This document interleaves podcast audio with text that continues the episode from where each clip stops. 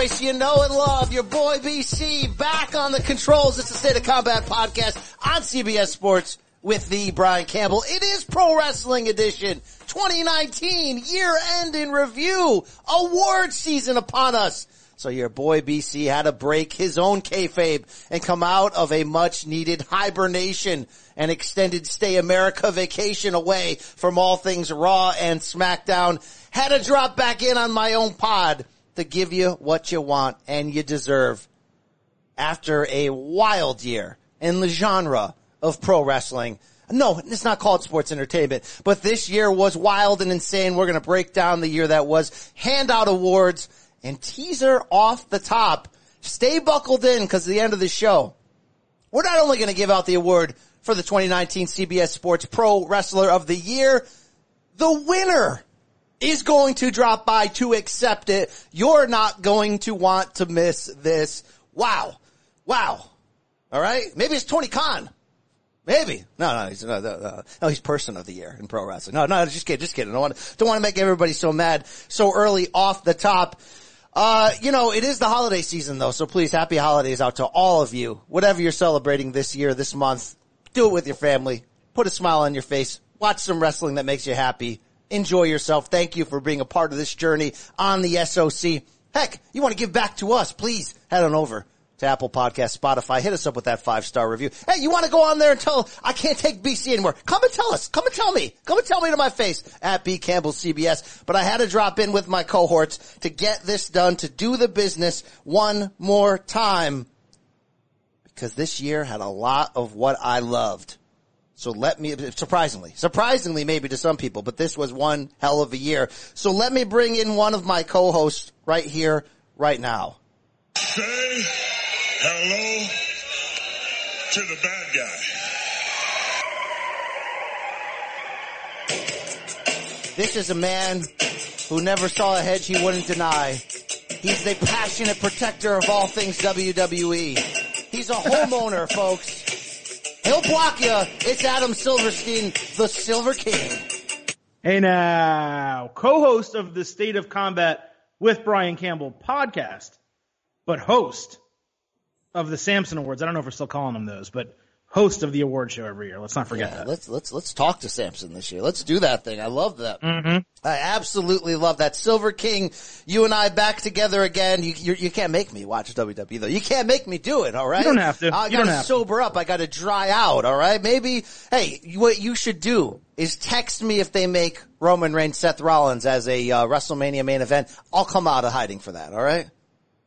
I think there's other good things uh, that could get you out of hiding. I mean, look, things are still rolling well, even though last week was, uh, I think, a bit of a downer for Raw compared to what Jack and I have been going ape about over the last few weeks. Well, speaking of Jack, there is a third man on today's show. Is he the third man? He's the third man. What the hell is going on here? He's Northeast Pennsylvania's finest, a Yuengling enthusiast. He's Outback Jack Crosby.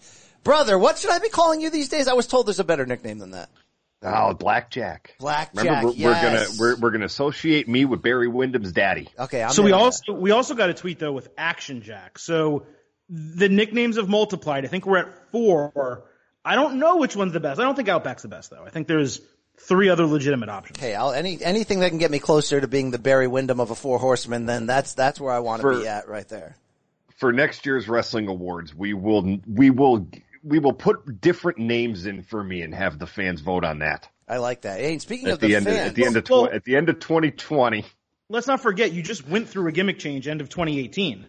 So you're, this is basically your second gimmick change in as many Look, years. man, my creative process is all screwed up. Okay, I never said it was perfect. he's all like right. the, he's like the damn barber in the '90s in WCW. Brutus Beefy, what are you, the Zodiac one week? You're uh, yeah, all right. The Butcher, the Zodiac. He's the Dark Order. We don't know exactly what's happening, and we're going to keep trying to refresh it until Yes. it works. Yes, you're Love the it. I you're it. the butcher. I'm the uh what's the what's AEW calling that team? I don't know. I stopped Blade. Blade this. The Bunny. blade. Yes, there it I'll be the bunny. That's okay. I'll be the bunny. That's There it fine. is. All right, all right. There it is. Uh, guys, we're gonna have fun today. We're gonna have fun. No one's gonna turn the show off angry. No one's gonna yell at each other. We might debate a few things, but pro wrestling in the year of our Lord 2019, as the great Nick Kostos would say, Uh, they did the business this year. The genre expanded. Things happened. There's a lot to talk about, about a lot to love, a lot of awards to give out. Spoiler alert. Adam and I ahead of WrestleMania 35 did name the, uh, State of Combat Mount Rushmore team. Those brothers have gotten in my DMs to provide winners to their own awards that we can hear quickly at the end of the show as well. Shout out to Tristan Adelano. He's like, look, uh, our DM chain, we voted as well. We want the people to know those people are the pillars that hold up this show and, and provide the listenership. So shout out to Tristan on that one. I want to thank you for shutting the F up and letting me talk for a minute. And Yes, before yes, I go, at the, yes. At the end of the show, you'll have your you'll have your minute there. Um, uh, Jack Adam. Um, this is probably the most eventful modern wrestling year of my fandom. Now, I want to say that was 2017 because Japan just gave me a new layer and level and reason to love wrestling. But so much has happened in two years. Absurdly amounts of things have happened in the last two years that if you said, what's the biggest headline of this year? What's the biggest story? What's the one thing? Something I, I, did on the year end state of combat boxing and MMA shows that you can check out this week. What's the one, what's the picture? What's the one thing that says wrestling in 2019? What is that to you guys? Uh, you know, it's probably double or nothing. I think the announcement of it, not so much the announcement of AEW or all the little press conferences they had or the smaller events or even really the start of Dynamite. I think the double or nothing show was for this year what kind of all in obviously was for last year. I went back and listened to our 2018 awards. I wanted to make sure we had all the correct production elements for today. And I didn't listen to the entire show, but I listened to our intro. And there's two things we said. One was we really felt 2018 was a stage setter type of year. It was setting the stage for 2019, just as kind of 2017, like you said, we got into NJPW. 2018 kind of said, hey, what's going to happen in 2019 is really interesting. And to the same level, I think Double or Nothing set the stage for AEW, this first real competition that WWE's had from an organization that can actually push it in some way. Maybe we overstated how much AEW was going to push WWE proper at the onset, especially if you look at the last couple of weeks. But I think Double or Nothing was kind of the opening salvo with Jon Moxley coming out at the end of the show to say, you know what, something's happening in pro wrestling. Uh, like it or not, we're going to take you for this ride.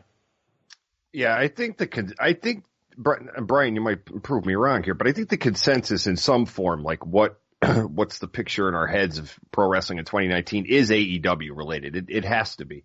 Now, to Adam's point, double or nothing. Yeah, I get that, but for me, it was Wednesday, October 2nd, when I turned on the TV at 8 p.m. Eastern time, and I tuned to TNT, and there was pro wrestling on my TV. If, if I That- felt it. I felt it in my loins. my- yeah. Like when there was pro wrestling on TNT, that was that was kind of the moment where I was like, wow, because I think I said it on the show this year.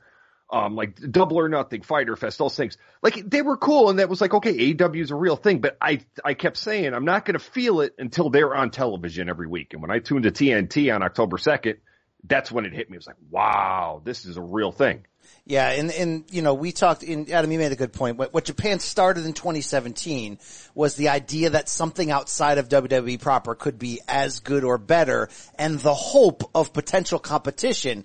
Now, regardless of what what you thought AEW accomplished or didn't, I think that is this year's defining value competition. It was AEW arriving on the scene and the whole buildup from Double or Nothing and then the months we had to wait for the first episode, but it was WWE's counter programming, not just Fox going national, or I'm sorry, SmackDown going national on Fox, but pulling NXT away from the network and making it a legitimate third brand.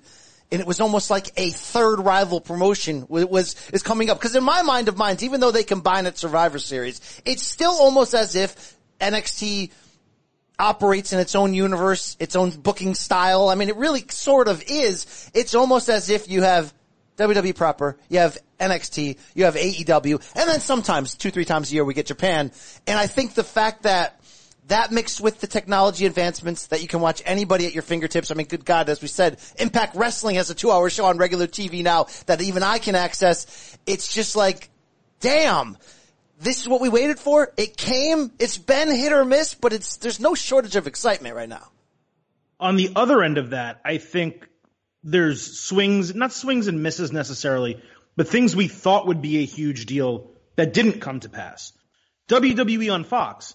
It's a big deal. I watch the NFL on Sunday. I'm a huge NFL fan, right? I see the ads. They're promoting it heavily. Great. It's still doing below a 3.0 share and it doesn't feel like a big deal because the product, since it's been on Fox, has been as stale as Raw was back when it was the A show this year.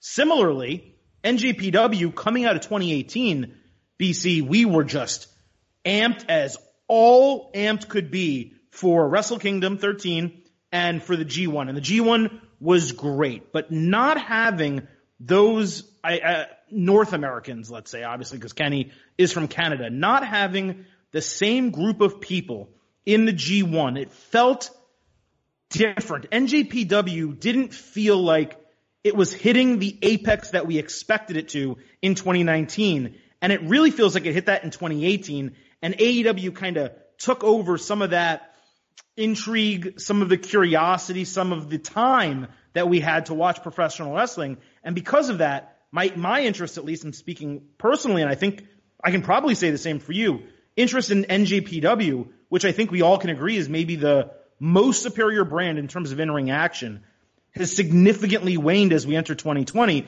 And Wrestle Kingdom 14 is coming up, and it's just like, great, I'm going to watch. I know it's going to be great, but I don't really Yeah, care. That was a weird casualty of the AEW launch. That NJPW took that back seat. Like, it's crazy to me. I had a debate with myself. I was like, wait, did the NJPW G1 Supercard at MSG over WrestleMania weekend, did that happen this year or last year? The fact that it actually happened this year, and by the way, it was a success. It was the last stand of ROH mattering, and it was for the most part a giant success, and it, we were there and it felt amazing. And yet, because of the AEW launch that followed, it's as if it never happened. Yes, NJPW took a back seat.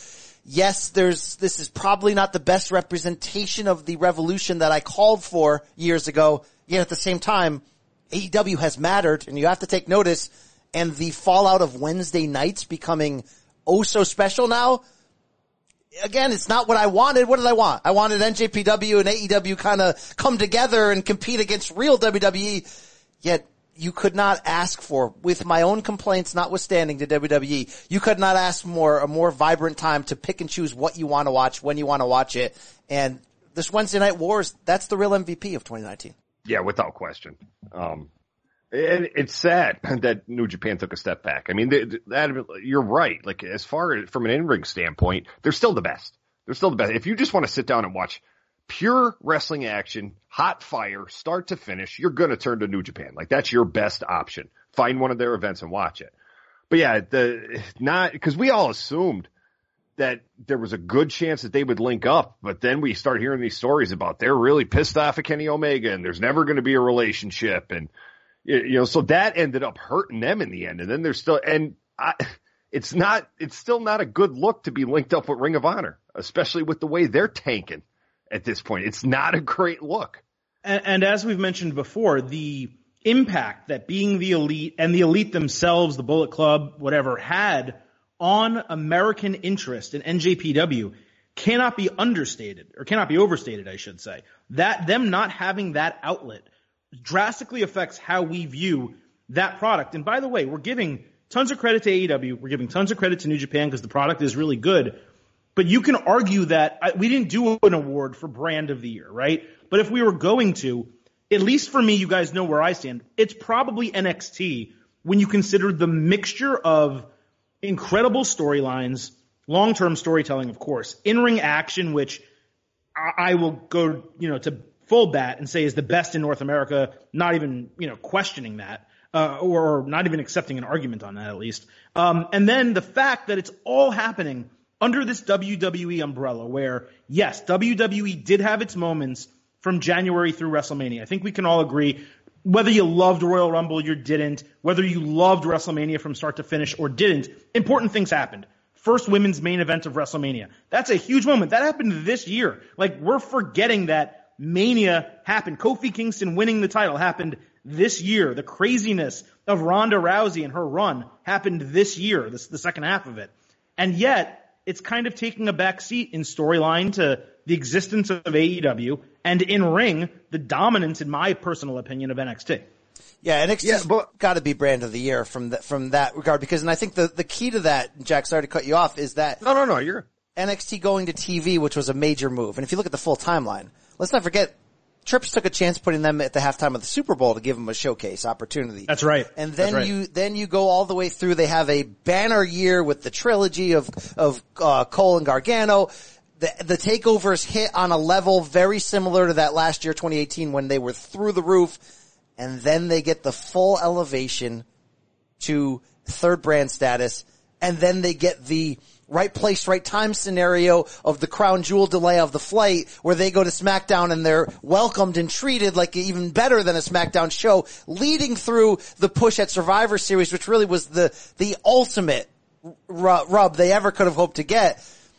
It's NXT's year because they didn't have to compromise who they are to get to that level. Even though we could have some minor complaints, and I did about some of that presentation, you go back and watch NXT, it's still NXT. And that's a major victory. You the real MVP. I guess what I'm saying is Paul Levesque, meet the new boss, same as the old boss, you the real MVP in pro wrestling in 2019.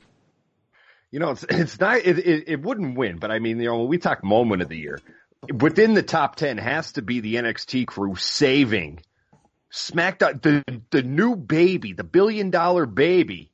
They came in, you know, still known as minor leaguers to some people, and what the hell even is that? They're just on the net.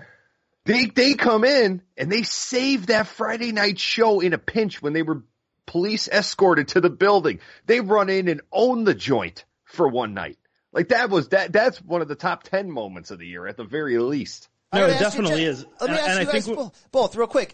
If they don't own that night to the level that they did, do they get booked as the, with the strength that they did leading into and on the night of Survivor Series? Probably because the, the, they were they're still put on US they're still put on the USA network, which made them a priority within the company. So probably, but I could see where you'd ask that though. I and they see. did and they did promote NXT as being on Survivor Series during Blood Money in the Sand. So that was the plan. It's not like that was a reaction to that moment. And if you're going to put them on Survivor Series, you have to think they go over. But as an opening salvo for NXT, you know, invading one of the brands, you couldn't have asked for a better scenario because due to the travel issues and, and Paul kind of getting the green light to kind of steer the ship that night, it wasn't overbooked. It was very simple. And fans really got what they wanted. Let's not forget Adam Cole. What did he, he fought Seth Rollins and Daniel Bryan in, in a span of four nights. That's insane. Like that happened in 2020 and that happened in November or October, November. So I think, you know, NXT, um, and with AEW here as well, when we get to 2020 and our award show one year from today, we're going to probably have some new categories, TV episode of the year, brand of the year, things like that. It's going to be really interesting where this year we really only had two and a half months to see what a landscape looks like with four major shows.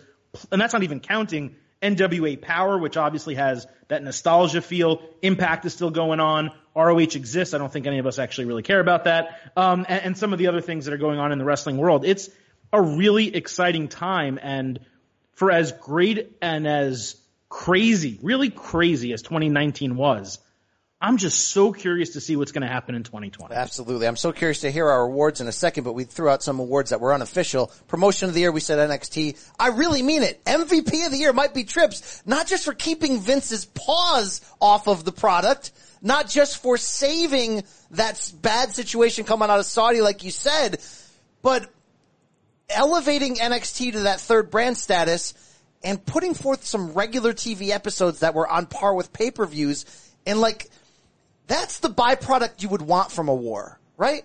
And, and, and, this is no disrespect to AEW. They've played their part very well in 2019. We were so nervous over that summer when they weren't really doing much or hitting us hard. When they rolled out TV, it's fun. You gotta see it. It, it is what it is, whether you love it or you like it, but it's, it doesn't suck. It's there. They're competing and yet Paul Levesque has countered back and outswung consistently and to the point of actually winning the ratings on top of it. So Paul Levesque might actually be your MVP in, in pro wrestling top to bottom, even above a, a Cody or a Tony Khan or, or whoever you want to give it to in terms of the power and the control and the decision making and all that. He had a wonderful year and the, um, award of the year for BC might go to uh, Kamille from NWA. So th- thank you very much. Thank, thank you for. Oh playing. no! Uh, can you can you hit that sound again? That award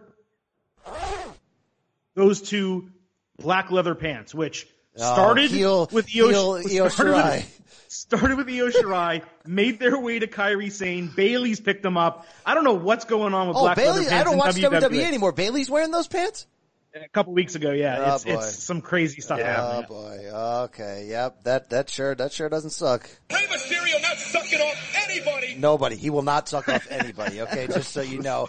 Uh, what a year! What a time to be alive! Shout out to Kamille, by the way, for doing doing the work at NWA. Even though I stopped watching. Um, hey, we're gonna start off with these awards. Your your your favorite host of the Oscars of the of the Samsons here. The SK is gonna take control of this ship, but not until we pause for the cause and hear a word from our friends and sponsors. Dig it. And we're back. BC, SK, Outback, Blackjack, the gentleman, Jack Crosby. It's 2019 year in review. Award season is upon us. So let me present to you your host, the Silver King himself, Silver King, come on down. Adam Silverballs. Take over.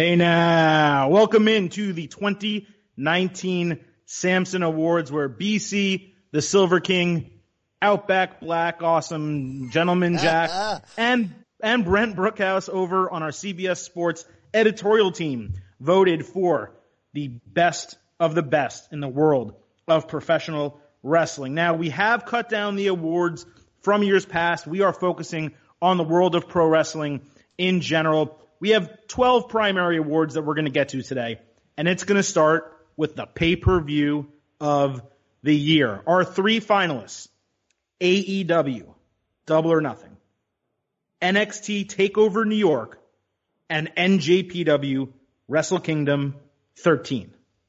And the winner is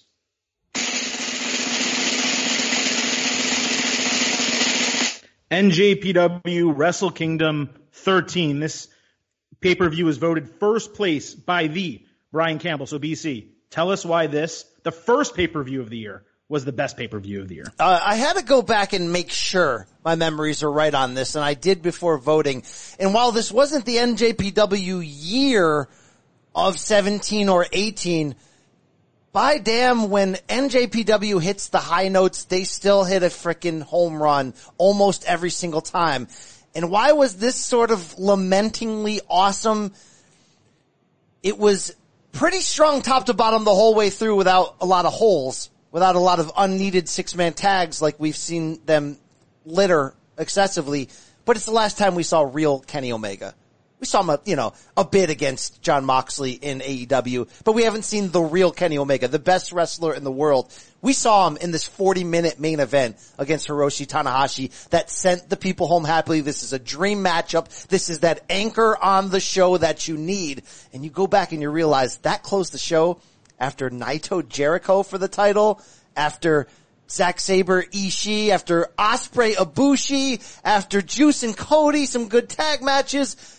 Look, there, it's helped by the fact that I thought this was a, a, a down, if not bad year for WWE proper overall, which is normally a player in this category. And I think NJP, I mean, NXT TakeOver could fill out votes two through seven in terms of best cards of the year. I just think nobody plays the higher note better than New Japan when they get that chance, and they did it once again. It just happens to be that this card was a year ago, so it's tough to exactly remember where you were and what you saw, but when you go back and revisit it, man, this is the drugs I want, this is the drugs I need, this is the drugs I wish was leading uh, the revolution. I think it's fair. For me, the issue with it, it was not that the action wasn't great. We knew AEW was starting, and because of that, the results were overly predictable. You know, Omega losing the title, Jericho losing the title, Cody losing the title, right? All to, you know, Juice, uh, respectively, Tanahashi, Naito, and Juice. And that's not to say the matches weren't exceedingly good. Cody was still hurt at the time, so he, his was not good against Juice. I didn't like that at all. But those matches and then the Okada White match, those were the headliners and it all kind of felt like you knew what was going to happen. And that is why for me, uh, and I, I, can speak for Jack as well, he voted the same way. Uh, we voted for NXT Takeover New York in first place. Now, Wrestle Kingdom won, uh, but you have the Gargano Cole two out of three falls match, the Bianca, uh, sorry, not the Bianca, the Shayna Baszler Fatal four way match. Walter and Pete Dunne was ridiculous. Velveteen Dream and Matt Riddle, and you can keep going down the card. I also think, and I'll let Jack kind of weigh in after this, I think WWE deserves some honorable mentions because obviously Takeover 25 and there's like you said every takeover could probably be on there. Legitimately, you, legitimately every takeover could be like two through seven on this list. It's not even funny. They they really could, but I think three of WWE's four main pay per views deserve some credit. Royal Rumble had a very damn good card, and looking back on it, yeah, we were disappointed by Bryan and Styles, but the Becky Lynch storyline was awesome. We got uh, Brock Lesnar, Finn Balor, that was great. WrestleMania was WrestleMania. You had your moments. You had the Kofi Kingston moment, some other stuff that happened. And then Survivor Series, a really late contender in the year, came through with, you know, everything except a signature moment. And that's why it didn't get any of my votes. Now, that's kind of, that's where I stack up. Closed amazingly, but I think this year more than ever, WWE proper suffered from the shows being gluttonously too long. And no, yes. no, no other yeah. example would compare to WrestleMania 35. And we, we went on and on about that after that show about how, you know, you pick five or six out of that or seven or eight matches out of that. You have an amazing WrestleMania. They almost watered down and ruined their own product consistently that that's an issue. But uh, look, NXT Takeover New York, we were there. It was great. I actually like 25, a little bit better, but NXT Takeover so consistent across the board. Good God. I mean, they, in Paul we trust it's funny because you, you want to put WrestleMania on this list and you think WrestleMania should be on this list. Then you remember stuff like Carmella and R-Truth coming out to dance at midnight when you're waiting for the damn main event. And you're, like, cause okay, but, okay, but you also got John Cena Thuganomics. Like, well, that was just downright awesome. Yeah. That was just like, that was just downright, oh, I, oh, I think I forgot to vote for that for something. Son of a, damn it. Yeah. Anyway, well, we, we, we, have a I have, I have a I have a special category that we didn't vote for that we can talk about at the end. This this vote for me was probably out of everything we did the closest between Takeover New York and Wrestle Kingdom. Um, again, Wrestle Kingdom kind of like the WrestleMania, like it's great action, but sometimes a bit too long for me. And I I take that into account anymore because because we have so much wrestling to consume now throughout the year on a almost daily basis now that that it irks me even more when these pay per views are long now because it's like, all right, like cut them down now. You don't have to do this. WrestleMania doesn't have to be eight hours long. Um, but Takeover New York, start to like you said, start to finish, just great. Gargano Cole, Riddle Dream, just a fantastic show, and it just barely won out over New Japan for me. We can't it close was, this conversation though without, uh, uh, you know, who I voted for for number two. You want to talk about the best card emotionally of the year? It, it's it's AEW Double or Nothing, and this was their opening statement in a lot of ways as a promotion. I thought it was the best, second best card of the year. I think the match lineup holds up. I think it escalated properly from start to finish. It started at a certain level. It got better, better, better. Then I go, oh my god, it's really good. Then it, it stayed. Oh my god, it's really good. And then they kicked you in the face with one of the best moments of 2019 with Mox making his debut. So when you add that up and you add the quality of that Cody Dustin match on your feels and you add everything that happened, that's right in that mix for number one or two. In my mind, you guys may have voted it down a little bit. It's a different kind of card compared to a takeover, but I put that high up in the mix and I do throw a vote. It didn't make my top three, but I throw a vote at G1 Supercard. It was ambitious. The setting was amazing and NJPW and ROH came together and they came really close to, to, to it being like amazing. It was, you know what I mean? It was, it was too long, a little too much Ring of Honor, but it was jam packed we can't mention Double or Nothing without me giving my normal take, which is it was not we we did our top three. It was not in my top three, despite me lauding it and praising it earlier to open the show here.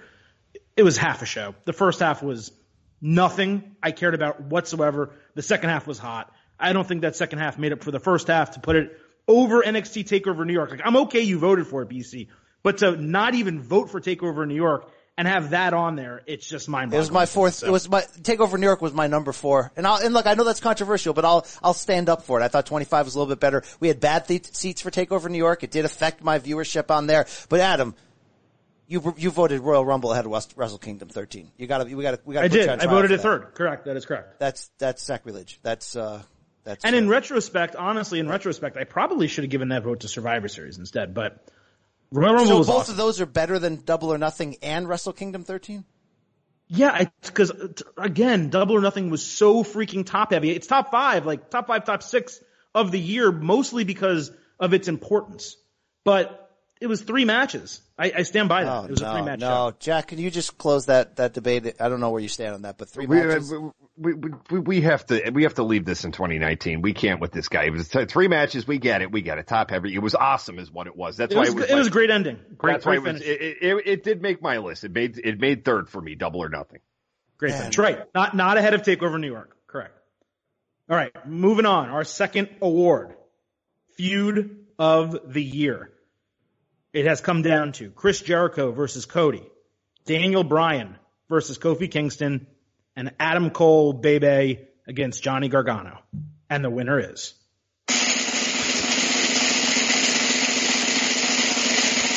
Adam Cole and Johnny Gargano from NXT. Now, this was a unanimous choice from all of us, and I really think it was a no-brainer, all things considered. You, you know, the fact that it was we were going Ciampa Gargano, the payoff was there for NXT Takeover New York. We were ready, and that NXT and Paul Levesque had to make a switch, and they throw Adam Cole into the mix, and it almost makes you wonder, like, is it was that the right thing? Like, like did it end up working out? Because as bad as we wanted that final match in the Ciampa Gargano rivalry, I still think we're to get it one day. In the interim, we got three of the best matches, the best trilogy of matches. One of the top five of those of all time, right? You have Steamboat Flair, you have certainly Omega and Okada in the number one spot, in my opinion. And this, how do you not put it second, third, or fourth? I can't even think of it. I might put it fourth after. Gargano Ciampa, and that's that's not a slight. Okay. That's not a slight. Okay, there you go. Yeah, yeah.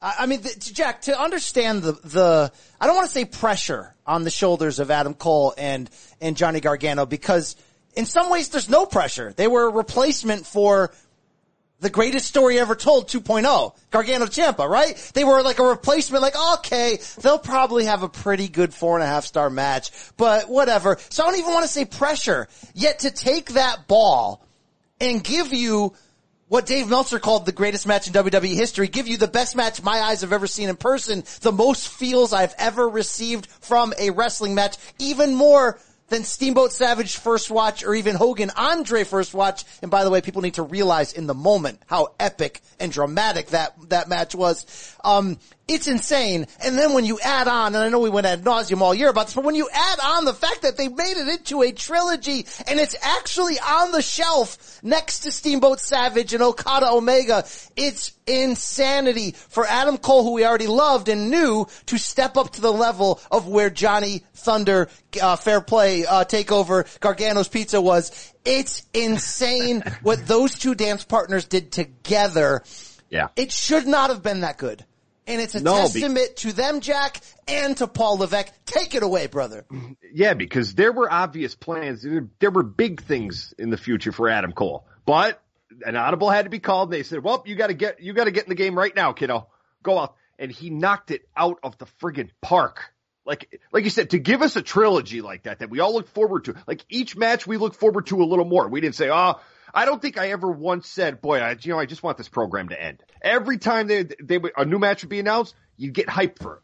You wanted to see it. You needed to see it.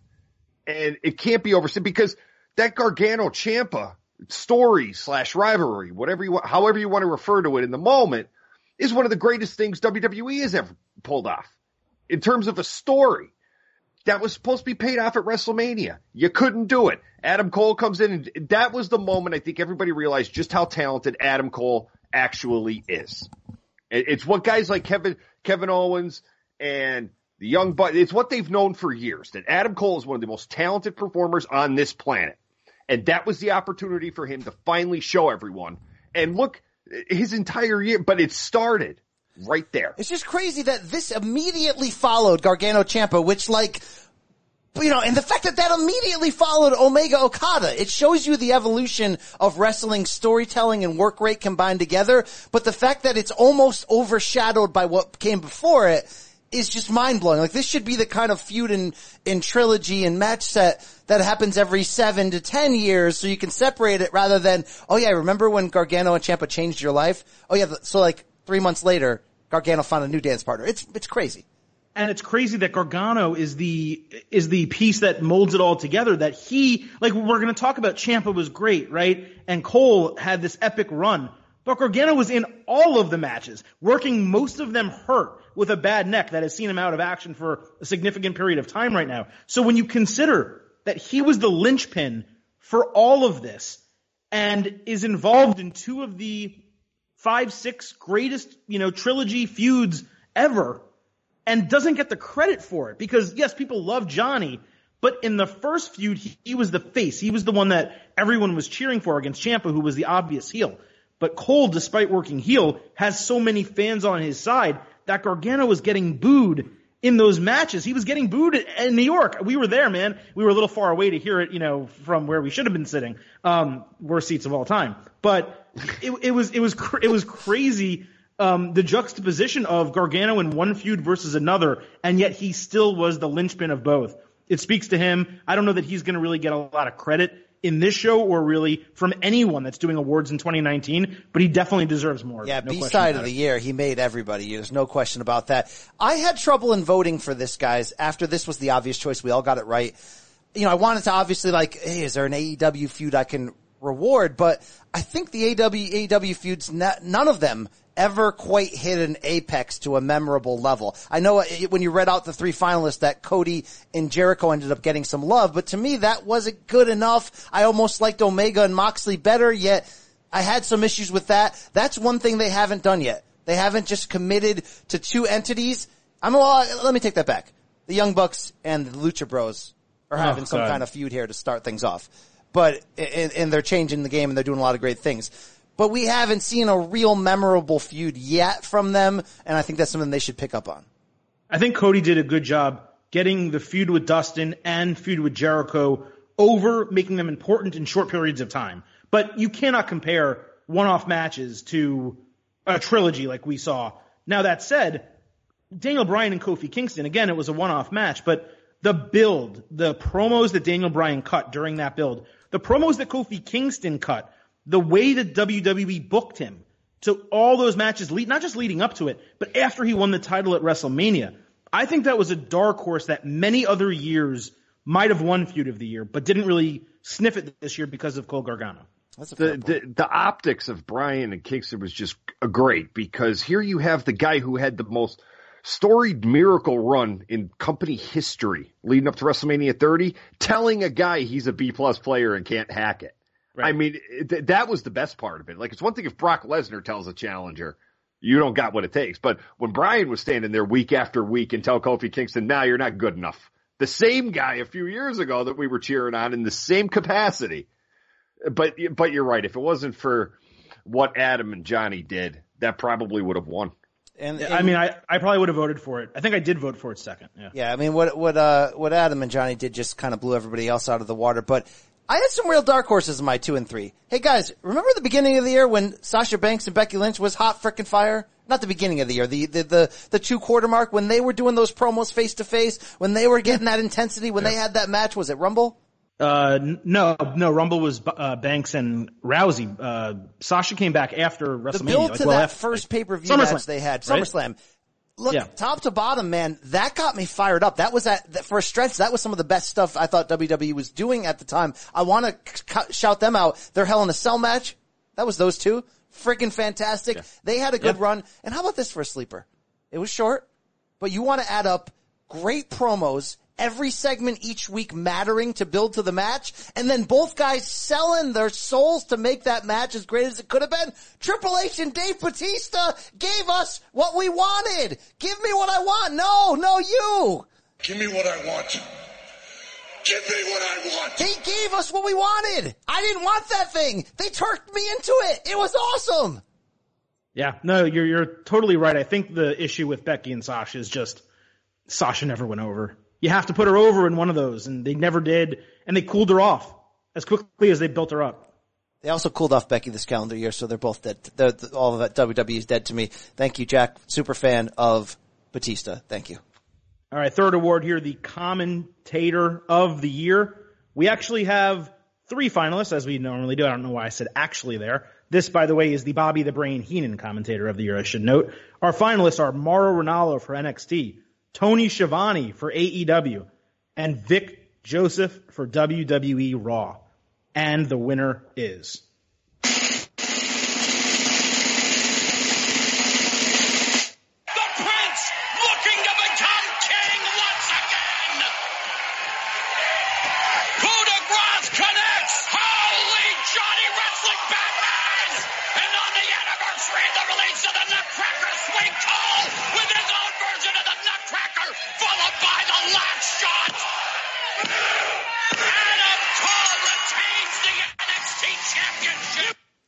Obviously, Mauro Ranallo, our three-time winner of commentator of the year. BC, you and I, every year it's Mauro. We know this. It's not very difficult to pick.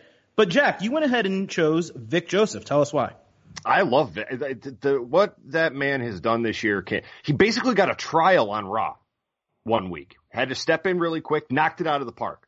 They decide when they do the split that he's going to become the full time man on Monday nights.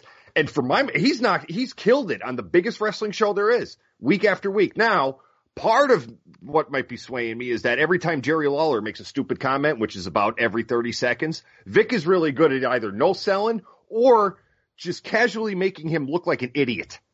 I love how Vic handles that nonsense. But if just from a pure pro wrestling commentator standpoint, he he's knocked it out of the park. The guy has become quickly for me the guy I enjoy most on commentary. That's just the truth. That that's that's where I stand now heading into 2020. I'd Love me some Vic give him a most improved. He certainly did not. He's he's handling it well. I think. Look, it's weird. I'm a Mauro fan. I'm a Mauro friend. We can almost name this award after him because he's the best in the world, in my opinion. And I think this was actually a down Mauro Ranallo year. I don't think this was his- his best. 2018, he was freaking amazing. This year, you know, it, it, maybe it's the new team that he's mixed with. It just hasn't flowed at the same level to me yet. I still think he won in a landslide, and I think the only one who can actually catch him in this award year to year right now as their, all their abilities stand is Kevin Kelly if NJPW can have one of those sick, amazing years again and it gets in front of us consistently because that guy's doing great work in Japan. But hey, shout out to Vic Joseph. They gave, they put him out there to sink or swim and he's been swimming, so that's good. Yeah, he he definitely deserves credit. No hate whatsoever for Vic. You know, I think I'm glad that Schiavone actually got in there because he really has been carrying commentary on AEW. Excalibur's doing a good job. I think Jim Ross, we all kind of feel the same way. It's cool to hear his voice. It's the wrong guy for this product at that time. But but to be fair to all of them, Ranallo is at just such a different level. Um, and that Brian is right. He lost the team that made like Percy Watson was such a nice linchpin for that group. And having Beth Phoenix there, Brian hates her. I don't. I think she does a t- totally fine job. But this was not his banner year, and yet I couldn't believe that anyone voted for anyone else besides Mauro Ranallo for number one. Yeah, wor- worst announcer of the year, it was actually Renee Young followed by Jerry Lawler and Beth Phoenix. Thank you. And yet Renee Young on SmackDown without Michael Cole, without Corey Graves was very good. Jack, agreed? And, uh, no, no, I thought I, she was better than she was on Raw. She was very I'll- good. I'll It, put it it that was way, ve- but- it was a very entertaining There's show. only one But piece bo- I'm after. bottom line is like that's out of her comfort zone, and she even admitted it. Like the commentary thing was just it was a bad idea. Speaking of No, her and comfort she's- zone, Dean Ambrose looks like he wants a piece of this pie. very comfortable, very comfortable tag. and yes, and thank she's you. doing and she's doing great on backstage, which might add that's not color that's not live play by play or color commentary, but that might add a little layer to next She's year's great show on as there. well. She's great. Yeah. Okay, number four here, the tag team of the year. Our finalists are the Young Bucks, Undisputed Era, which is Kyle O'Reilly and Bobby Fish, and the Lucha Bros. And the winner is.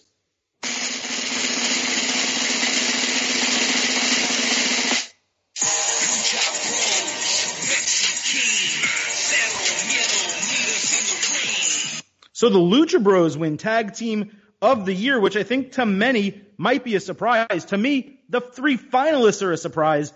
Uh, BC, you voted for the Lucha Bros here. Talk to us about why their 2019 was so great. Look, I think this award is either you prefer the Bucks or you prefer the Lucha Bros, and I don't think anyone else is even on the level. In fact, I didn't even vote for Undisputed Era. because I thought the Kabuki Warriors had such a great second half to sort of slide in there and sneak in. But what they did, the work that the Lucha Bros and the Bucks have done since launching AEW, making tag team a centerpiece, becoming main event material, having pay-per-view matches that have blown my mind, including that insane spot fest of a ladder match in which they basically said, look, we're going to do it this style and we're going to do the best version of this style you've ever seen before. I think Meltzer gave it 5.75 stars. It was incredible. Um, it has to be one of them. And I think the Lucha Bros were even better this year. And they are so good that it's the equivalent of when you take two insanely good top tier single stars and put them together in almost like a mega powers type thing. Yet they also happen to be brothers and have been teaming together forever. So it's like the best of both worlds because they are so good that individually, if they both, either of them made runs at the AEW championship, I'd be like, yep, damn right. Well, let's do it. That- let's do it. And yet they're together. I don't, I, they're, it's incapable. Them as heels is fan friggin' tastic. Yet they can obviously do a high flying baby style as well. The, what they have been able to done to take their brand, considering I hadn't even heard of them a year and a half ago, hadn't even heard of them. And yet I'm, you know, relatively have my ear to, to what's going on in the indie scene. Um, they have come in and if you hadn't heard of them at all, and this is your first experience with them, they've done nothing but, but hit home runs on AEW in my opinion. So I, I gave, first of all, Dave Meltzer, if, if he did give that a 5.75 star, if he gave that match 5.75 stars, he should be committed to an insane asylum. And you thinking that match is amazing, same thing. Uh, It was a fine match, completely over choreographed. It was a joke. That's not to say the talent wasn't there in the four competitors. Very boomer of you. It SK. was. Very boomer. No, no, you. it's true. It, it's true. It was ridiculous. Now that said, I did vote for the Lucha Bros first place as well. I'm going to let Jack explain why he uh, voted for Undisputed Era. For me, it was a compilation award, kind of like what you said. It was them as a tag team. They had won many other tag team titles over the course of the year outside of AEW, where the Young Bucks don't even didn't have any inside AEW because they weren't the first champion. It was a compilation of that. Both guys individually, what they've been able to do, taking all that into account. I did give them the nod, but my number two vote was for New Day. And you guys can tell me later why they didn't deserve a vote, but this is a team that consistently puts on incredible matches no matter who they work with. They can be champions or not champions at any time. And if you want to do the compilation thing, you have Kofi Kingston in that group as well. Well, so that's why they didn't get I don't know how vote, they didn't get a vote. I don't know how they weren't finalists, but they deserve respect. Because they didn't have a massive year. Kofi was a single star and a champion for the majority of the year. They were a solid team, but they were no more outstanding to me than the Usos or the Revival, who both had solid years as well. They were just sort of, you know, they, they had a typically strong good year. I mean, look, when you look at the Bucks and Luchas, they hit freaking home runs like crazy. And like I said, shout out to Kabukis who came on and really made, made this thing matter down the stretch. Jack, you loved yourself some Red Dragon though. I loved Red Dragon. I've loved Red Dragon since they first came together in Ring of Honor, but not like especially this. Like these guys are just a model of consistency. You you put them in the ring with anyone, they're going to have a great match, and they just continuously show out every time you put them in that ring together, and they're entertaining as all hell. Especially Kyle, like with, with, his goofy shtick, and then you got then you got Bobby who comes across as the killer. I just I I thought that throughout the entire year from start to finish, they were just a bigger model of consistency throughout every tag team division in every company. I think that's fair. Uh, they were my third place vote. In retrospect, I- didn't really think about Kabuki Warriors, BC. Me and I neither. and I probably would have given them my vote because you're right. What they have done over the last few months, it's kind of like Becky Lynch last year. In mid-year June, you're, she's not wrestler of the year, but based on those last four months, like it was pretty crazy. And the Kabuki Warriors have been great every single time they've been out there. You guys know how I feel about the Young Bucks. They certainly weren't going to get it. Um, but I think ultimately the Lucha Bros are exceedingly deserving uh, of getting this crown. But again, like you like you guys said, like now we we share our excitement going into 2020 because what made me wonder was because they started a little bit late and I get the company. Where would Santana and Ortiz have been if they were a consistent presence, a more consistent presence on TV? Where would they be? Great point. in- you want to talk about grouping? somebody who deserves credit for elevating their brand? They probably won't win our, I don't know who won our other awards, but they probably won't win our, you know, comeback or, or, or whatever awards we have for somebody taking their stock and elevating it. But Santana and Ortiz look like main eventers every time Mm-hmm. they're on the screen to me. They're great. I think I, I don't like the reliance so much on the sock with the softballs or whatever. It just they don't need it really. But you're right. They if you're talking about which tag team has the highest ceiling in 2020, it's them, the former LAX, no question about it. All right, moving on to our fifth award, our rookie of the year, and to explain it a little bit. The rookie of the year needs to be in their first year with a major organization. So this isn't some, this isn't like Jon Moxley. He doesn't count because he's far from a rookie, even though he's in year one in AEW. So just to clarify, our finalists for rookie of the year, Darby Allin, MJF, and Angel Garza. And the winner is.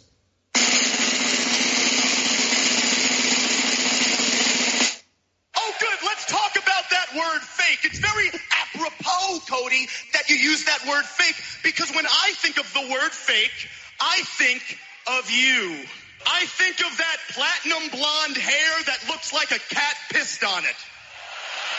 I think of those Gary Busey-esque beaver teeth that I could land a helicopter on. And I think of all the times you look at these fans and claim you care about them. Well, guess what, Cody? I'll give you this. There's one thing about you that's very real, and that's your shitty little lisp. Oh my Yeah, god. n- no question with MJF, unanimous vote from us three, uh, the number one guy. And, and when you're talking about rookie, it's really tough to find rookies. There's only so many of them. But if you kind of said, hey, who's that guy you're kind of keeping your eye on for the next three to five years? I think it's MJF, right, BC? Yeah, look, so what AW has done right is focused on a handful, probably, I mean, obviously too much in recent weeks, a gratuitous amount of trying to get everyone over, but the idea of picking out young talent that they think can be future stars for them right now. So not even future. They think can be stars for them right now. They put a lot behind him and he has, like hitting a home run or hitting a grand slam would be an understatement. Every time he's on screen, he owns the segment, including when he was on there with Jericho when they did that in-ring thing. He owns the screen and space like very few in this business who have that thing we call what is the button for it? Yes, that thing, that thing that we call it, okay? So everyone else out there, You don't it. but he has it. And it's intoxicating. It's almost, it would be a weird word to say in this spot, but it's almost sexy. It just leaps off of him that it.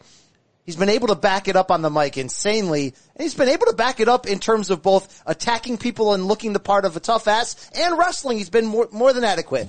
MJF is a future star. I am so glad we got this one right because this would have been one if we didn't collectively get it right that I would have walked out of the studio on. Thank you. Yeah, I agree. I think Allin had his moments, which was cool. I was really surprised that Angel Garza finished second. He got a lot of respect for having a really good year, which was great. But MJF was an easy, unanimous choice for Rookie of the Year. Okay, moving on. Hold Number six, me, all right, Turkey breakthrough, breakthrough wrestler of the year. This is someone that took their game to another level in 2019. Our finalists: Will Ospreay, Humberto Carrillo, and Rhea Ripley. And your winner is.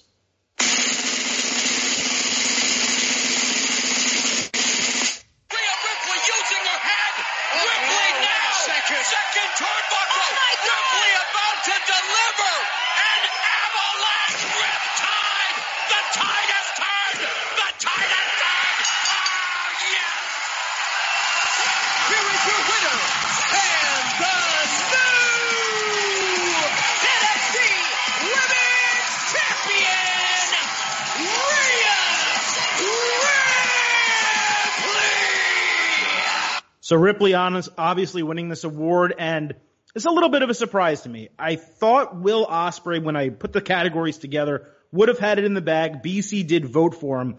I think two things kind of hurt here. One, he was already a big star. He did have an incredible 2019, especially the first six months when you talk about Wrestle Kingdom all the way through the G1. But after that, you haven't really heard Will Ospreay's Right. name, even though he's been doing stuff in NJPW and, and still been having really good matches. Whereas Rhea Ripley is kind of in that Becky Lynch zone from a year ago. She not only was she great in NXT UK for the people that did see her there, but closed the year stronger than very few wrestlers ever have. And I gotta be honest, man, that match Wednesday night, her winning the NXT Women's Championship, top five moment of the year for me. It was emotional. It was awesome. They did an incredible job booking that with the crowd in the ring afterward. I- think she is the future of professional wrestling, not just women's professional wrestling.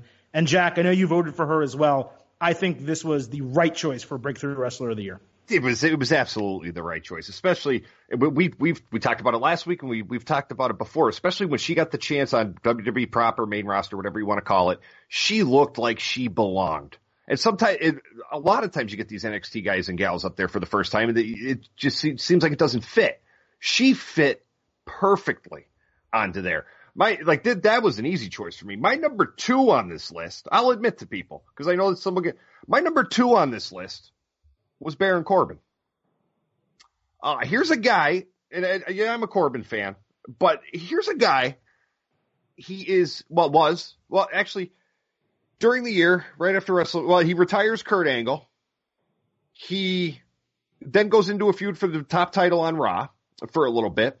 He feuds with Roman Reigns, and now here we sit as the year's coming to a close. He is in the Universal Championship picture again, even be it one match or not, he's in the picture again. But here's what put it over the edge for me. And he mentioned this on backstage and I actually kind of forgot about it. And then we did the voting, the King of the Ring tournament. That was where that shut everybody up who said this guy can't wrestle. He But showed wait, he could he do he could do much? his job in the ring. Did he, while he got, he had a better year than the year before, did he change much difference? He was also getting great booking the year before, and he was the, I the thought- acting see, GM brain- on my- Raw, and he was in our face every second. No, my my definition of breakthrough is he broke through as an overall professional wrestler this year. Like the, the, the like the GM stuff that that's just him leading into being a heel. But overall, like because like I said, the King of the Ring tournament should have shut everyone up who said this guy can't work. I'd put him more in he- most improved, but I'm not going to crap on the idealism behind what you're saying. He did sort of elevate himself, even if I wanted him Yeah, my, my TV mine was breaking turn. through as an overall performer. Yeah, I really I- enjoyed his year. I think he does belong on the most improved list. I, I think breakthrough is where someone steps into a new level of not just fame, but appreciation and expectation. My I appreciate it expectation, more. My, my expectation for Corbin is still kind of what it always was, which is a big time heel in WWE that they like, but is never going to have an exceedingly long run. He's a, he's very much a B-side, whereas my second place vote was for Io Shirai, and I think Jack, you gave her a third place vote. Yeah. Um, who I thought, despite her not winning the title at any point, she came through with flying colors whenever given the opportunity of this is like another one, kind of like Rhea Ripley, who is next on that list. And my third place vote was actually for uh, Mustafa Ali. And I probably would have voted him a little bit higher if it was not for that injury and he got the push that we kind of expected. But if you watch when they announced Mustafa Ali coming to the ring, and by the way, he did get his first name back. When you watch him, the crowd goes nuts. This guy is totally freaking over. It's awesome to see. He deserves it. And it's not that anyone else didn't. Uh, you know, Will Ospreay, great year, of course. I didn't consider him really a breakthrough. Uh, so that's why he just didn't get my vote. But BC, he did get your first place vote. Take the L and admit you're wrong, because you sound ridiculous. Um, I didn't give a vote to Rhea Ripley, and it wasn't because I didn't think she was deserving. I just didn't think of her when I went to vote on this, and it's a massive L, and I'll take it now because I would have had her either one or two. I really would have had to sat there and think about it, and she's clearly deserving of number one. So everything you guys said times a thousand. I think she's a new measuring stick. Remember Dave Shoemaker used to say, when I see somebody, I got to see him stand next to Randy Orton to see if they really look like a star. She, she's more, she looks more like a star than Becky Lynch or any of them have ever looked in my eyes. It doesn't mean that I think she'll be a better star. I just mean she, it leaps off of her. It just screams. Um, I do want to give the love to Ospreay in this category because what he did was he moved to heavyweight full time. So the idea of taking him seriously as a G1 Okay. contender, taking him seriously as a championship contender against Okada, he made an insane leap. He was my MVP at the midway point of the year. That shows you how great his first half was. So he certainly broke through. You nailed it on Ali. And obviously shout out to Buddy Murphy, Sasha the dog's favorite wrestler. For sure. Now, our seventh award is the comeback wrestler of the year. And this is someone obviously that comes back from injury or extend retirement, extended absence. That is this award, comeback wrestler of the year. Our three finalists are Roman Reigns, Bray Wyatt, and Trish Stratus, surprisingly, at least to me. And the winner is. We're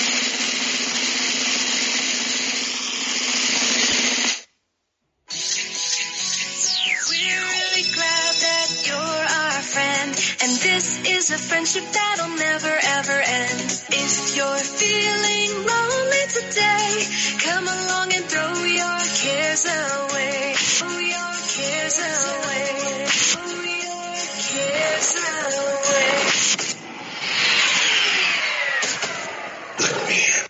Obviously, Bray Wyatt and The Fiend win, and this was a very difficult award for us. First of all, I want to mention a couple people that just were left out of the finalists.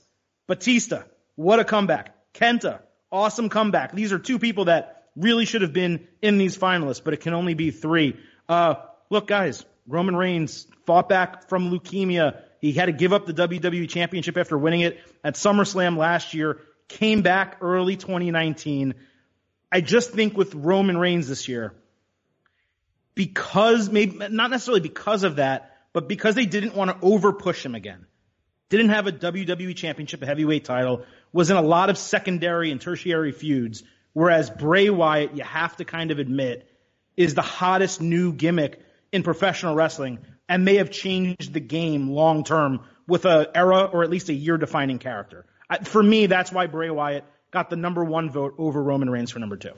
Yeah, I mean, how you, it's hard to uh, talk down beating cancer by by any means, and It's tough. They did nothing with him afterwards. Seriously, they really didn't do anything with him afterwards, and he even got a WrestleMania victory. I didn't think, and we agreed that he deserved at that point. But uh, I. I did want to shout out. You said you said Trish was in there. You named a couple people, even though he didn't have a lot of success afterwards. Uh, Tak- Tana- Takahashi of Japan just coming back to the ring after that injury. Sure. I want to give him that love for coming back. But yeah, um, I guess this proves what Bray Wyatt has said uh, in the past. Anyone but you, Roman. Because even in this category, um, look, this guy has, uh, you know, he's in he's in the conversation for a lot of awards this year for a reason. Hell of a comeback from injury because that's really why he was out for a while. But you want to talk about coming back from having a character that was stuck in a dead end, and you know they're not giving him the good booking. They're not doing anything with him. Oh, here's one of the greatest gimmicks of all time, and you are going to take it and perform it better than we ever thought you could coming in. Hell of a hell of a hell of a year for good old. I Bray mean, Wyatt. Bray was the first time in a while.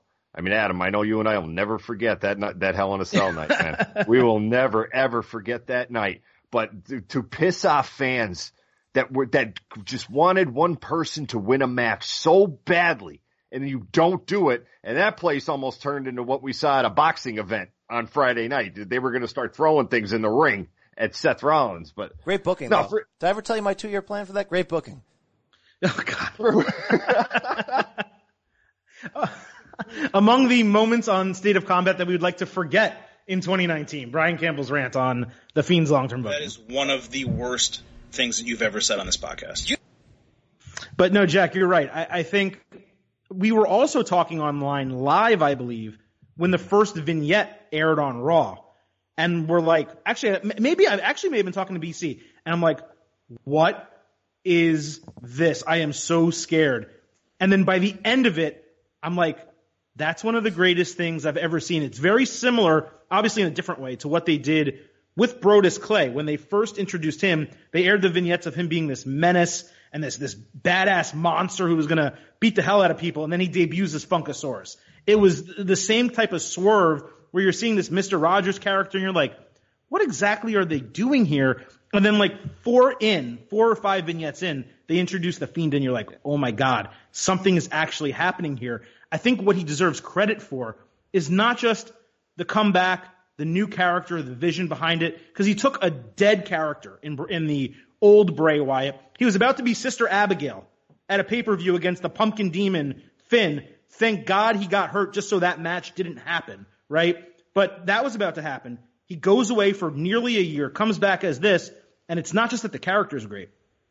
You can make an argument booking here and there has not been good, but he has somehow maintained control over the storyline arc, and it hasn't dipped in terms of the interest level in the character and what he's going to do next. I mean, I'm interested to hear because we talk about all the time. Vince McMahon gives that man more leeway to do what he wants than maybe than very few others in history. Like I just wanted like Vince's trust in Bray Wyatt is really something that mesmerizes me. It's it's been incredible, and you need to be able to execute that to make something like that work. And the fact that it hasn't ever been lame. There hasn't been one moment where it's dipped below the cool factor and the serious factor. In fact, it consistently goes just enough too far where I'm like, you know what? That's pretty damn satanic, or that's pretty damn intense, or am I the only one that just got to chill up my spine when he was staring at the screen? So the fact that they're able to constantly stay there has been impressive considering what WWE has done lately. For sure. Num- our eighth award here is promo of the year. Our three finalists are Cody's promo against Chris Jericho before full gear. You can call that the silver spoon promo. Triple H and Batista, the back and forth promo that we got on WWE TV and Cody's taped prodigal son vignette promo that I believe also was before, uh, no, sorry, that was before Double or Nothing, his match with Dustin. Yep. Those are your three finalists for promo of the year and the winner is.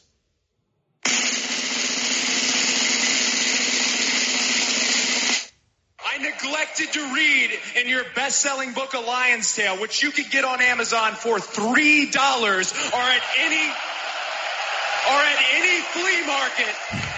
I neglected to read about the upbringing you had that was so hard. You talked about my silver spoon. Gosh, it must have been so difficult being the upper class son of a famous hockey player. It is almost like we share the exact same silver spoon, you stupid dick. You dismissed. You dismissed every accomplishment I've made. You've talked about my father. Well, you call me an entitled millennial. I call you a carny succubus because the dirty secret about you, the dirty secret is you need this generation more than it needs you. And you've surrounded yourself with impressionable youth. This isn't about my dad. This isn't about the dead. It's about the living. It's about my mother. It's about my sister. It's about my wife. It's about the 14 years it took me to go from undesirable to ungoddamn deniable.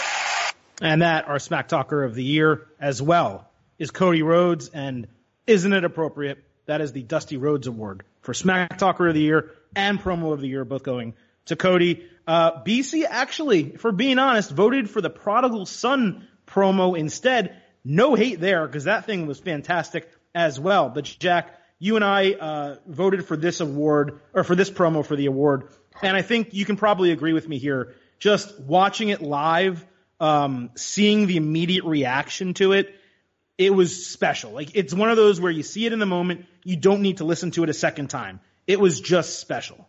No matter how long AEW does stick around, that's going to be a clip that resonates throughout time. The, that promo cut by Cody. That, oh my god, like he just, and the way, like he just kept going higher and higher and higher. It wasn't too much. He just let the promo build and he let the promo build. And it was just, it, that was about as perfect as you could get in a, in, in a lengthy pro wrestling promo, which is very much opposed to what I voted for for number two, which surprised BC when I told him I was voting it for number two. But no, this by far to me was the best promo in pro wrestling all year. I'm glad we got it right on Cody because you didn't think of him as a promo guy before this. And to, I didn't at least, I didn't think of him as a descendant of his father in that regard. And the freedom that they're allowed in AEW, I think there's no secret why I think like, as I'm voting this and, and, marking out my honorable mentions, I think like four of the five are on AEW. And it makes a lot of sense, right? And there's certainly been some great Daniel Bryan ones that were either like off TV or on at WWE.com or on a pre-show and it was great. But the freedom that they give, Cody has hit a giant home run and it wasn't just the off script take shots. Uh, look, I love the, the, the one before, uh, the first pay-per-view because he took shots at, it took really smart shots at Paul Levesque and just everything about that, the whole delivery. I mean, look, even Brandi had that promo. You'll probably roll your eyes at that Silver King, but Brandi's promo was fantastic too. Everyone on there, the one that Mox cut, on uh, Jericho ahead of that last one. Like the, everything they're doing on this, the one Jericho cut when he introduced the damn faction. Everything's been brilliant and fun and loose. And the only time we get that in WWE proper is when somebody's allowed to do it, like Triple H, my number two vote for promo of the year, when he cut at Fastlane that long one on Dave. and called them Dave and really kind of exposed the fourth wall in the business. I mean, it was beautiful. Outside of that, that's the one thing AEW has massively succeeded on. You can talk what you want about their work great, their decision making on booking, all that stuff. Their promos keep me locked to the damn screen. So shout out to Cody for really being the star in that category. Yeah, promos are great. Uh, I had again my first one was the winner. Second, same as you, the Triple H Batista back and forth. But man, that Daniel Bryan B plus player promo and Kofi's answer back to him. I think a lot of us are forgetting on that build how good of a job Kofi did on the mic. He is not a promo master. He, I didn't vote for it for him, but they got my third place vote because Daniel Bryan all year, no matter the situation, no matter whether he was promoting the stupid feud with Roman Reigns that wasn't and, and trying to criticize Rowan for attacking him. Didn't matter what he did. Uh, Daniel Bryan, he was our, I think he was our winner last year. No, uh, it was either him or Becky Lynch last year. I'm forgetting. It might have been him. Um, but he was fantastic. How about that I promo he cut at to get a me at the top of the Empire State Building? Remember that promo on Kofi? I mean, Oh, it was God. incredible. He cut a He cut a he promo cut on the great- camera guy. He cut a great promo on you. He also cut, just like you mentioned last year, he cut a promo about like t-shirts or something. Uh, backstage three hours before a pay-per-view. He did a similar promo like three hours before pay-per-view this year. I couldn't even find it. I wanted it's, to play it's it. the Stomping It was Grounds so pre-show. Stomping Grounds pay-per-view pre-show was Is that what it probably was? his best See. promo of the year. It's insane. See, some a lot of times with promos, guys, because I got to explain my number two here for a second. Because I basically you were surprised. My number two. Sometimes with promos, less is more. One of my all-time favorite promos is Roman Reigns standing in that ring saying, "This is my yard Yes. now," and dropping the microphone. I have a Dave Batista promo as my number two. When he marched down to that ring dressed to the nines, didn't say a word, showed footage on the Titantron of him beating Triple H's ass over and over and over, takes his sunglasses off, looks in the camera and says, Hunter, kiss my ass. Love. And how good was that? I mean, they're like, I was laughing so hard for so long. that feud had so many great moments. We don't talk about it. That was awesome. And shout out who had a very underrated promo year. No, no, no, no, no, no. That's not your legacy. You want to know what your legacy is? I'm going to tell you what your legacy is. Now that John Cena has gone off to Hollywood, you have assumed the role of corporate bitch. Um, that guy had some killers this year. Okay, at Kofi, at a lot of people, at AJ Styles. I mean, it's been incredible. A- And Jericho too. Jericho has been great consistently, as you mentioned. It's been a really good promo year, and Moxley somehow, and Becky, by the way, somehow don't get on this list, even though Becky was cutting great promos against Sasha and Rousey on the way into that. Yeah, there was clunky storytelling, but Becky's promos were great. And against Sasha when she came back. So Becky was right up there, but we don't even mention her because just Cody was so freaking good this year, and we got to Hey, give credit where it's due. Jack, do you think that Adam is not giving Conrad Thompson any credit for his promo of the year? Are you guys ready for a revolution?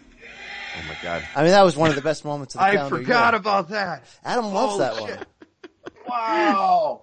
All right, we got four major awards left. The four big awards. Here they come. First, the Katie Vick Award for Worst Angle or Moment of the Year. Our three finalists. Undertaker versus Goldberg at Blood Money in the Sand. Kenny Omega's promo after Fight for the Fallen.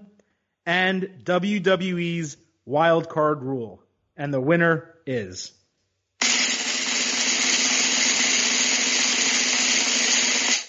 What if we had ourselves a wild card rule? I mean, we've had the superstar shakeup.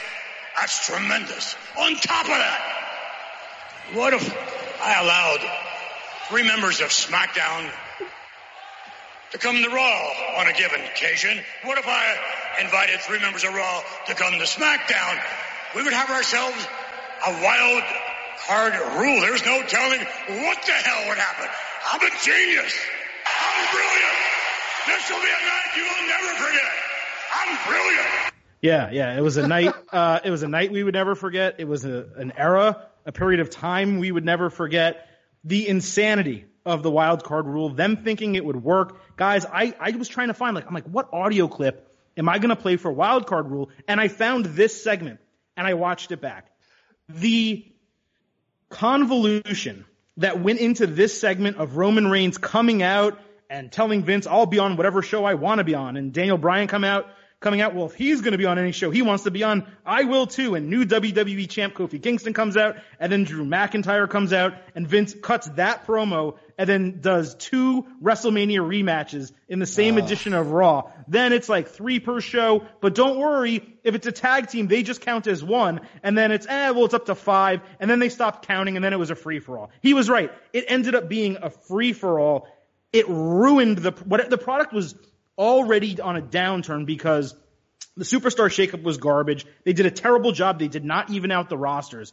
And they tried to throw this garbage at us very shortly after apologizing to the WWE universe for the general managers and Baron Corbin ruining the product. And we're never going to let that happen again. We're going to give Well, you what only- you want. We're going to give you Yeah. what you want. Yeah. You're right, the we're going to give you what you want. No more Corbin, no more this. And then they go and throw this shit cherry on top of the crap Sunday. This was a unanimous choice, if you can't tell. The worst angle of the year, the Katie Vick Award, the wild card rule. Wow. I think I think when I sent my vote to you, Adam, I think I put in parentheses, this should be freaking unanimous. I did actually. I said, almost "This didn't want to vote uni-" for it because I don't want to even want to like like give it any shine because it, it was it was literally when I lost my smile. It was literally when I'm like, it's not just like me speculating that they don't care about this shit. This is them straight up just being like, yeah, you know, Fox want us to move the stars around a little bit, so we'll just throw up this whole brand split upside down. Who cares? I mean, just whatever, whatever. And, and that's, and that's not even like considering, yeah, Undertaker Goldberg was a bleep show. Okay, blood money in the sand. Then, and, and Jack and I had a long conversation. We don't need to get into it about like the plane back from Saudi Arabia and like how that was a bad moment, or maybe it wasn't, but we just don't really know. That thing happened. And then Omega's fight for the fallen promo, just because I feel like we need to address it in this show. Him, I'm not going to say bang because this is an event for gun violence, so boing. Like I wanted Oh, to God. crawl under a table uh, and and you know choke myself to death. It was so cringy. I hate using that word, but I love that every year. There's bad moments every year, man. That was the cringiest But- moment of wrestling in 2019. I wanted to vote at number one, but it, it doesn't come close to upsetting my anger in the WWE product when they would actually come forward with the damn wild card rule. But Kenny Omega deserves like look that that was the turning point moment. And you can go back and listen to our shows where Adam and I collectively were just like, you know what? I don't know if AEW knows what they're doing. I don't know if this is going to be good at all. like that you may be feeling thing. that now with recent booking decisions, but this was like fundamentally, I don't think they know what cool is. Right now they, got maybe booking issues, but they know what cool is. At that point it was like, are these the people that I've li- like linked my reputation with as a wrestling fan and pundit? Like this is cringe frickin' city right here. Because don't forget that Ken, that whole Kenny thing was a cherry on top of the fact that they mistimed the show. Oh yeah. They they showed that they have they had no clue whatsoever how to time a show. After they're touting, we're gonna be we're like, you horribly timed this damn show, and now Kenny's what what is wrong with you Bringing guys? out the check. And it I mean, come it- on. It, it was also at the end of a bad show. They presented a check for a tiny amount of money when you consider the fact that the cons are billionaires, right? And it was just really bad. All of Fight for the Fallen was bad. And that was, like I said, the shit cherry on top of the crap Sunday. Okay, three more big awards left. Next up is the angle or moment of the year. This is the Mega Powers Explode Award. Not giving you finalists. We had a unanimous winner here. And it is.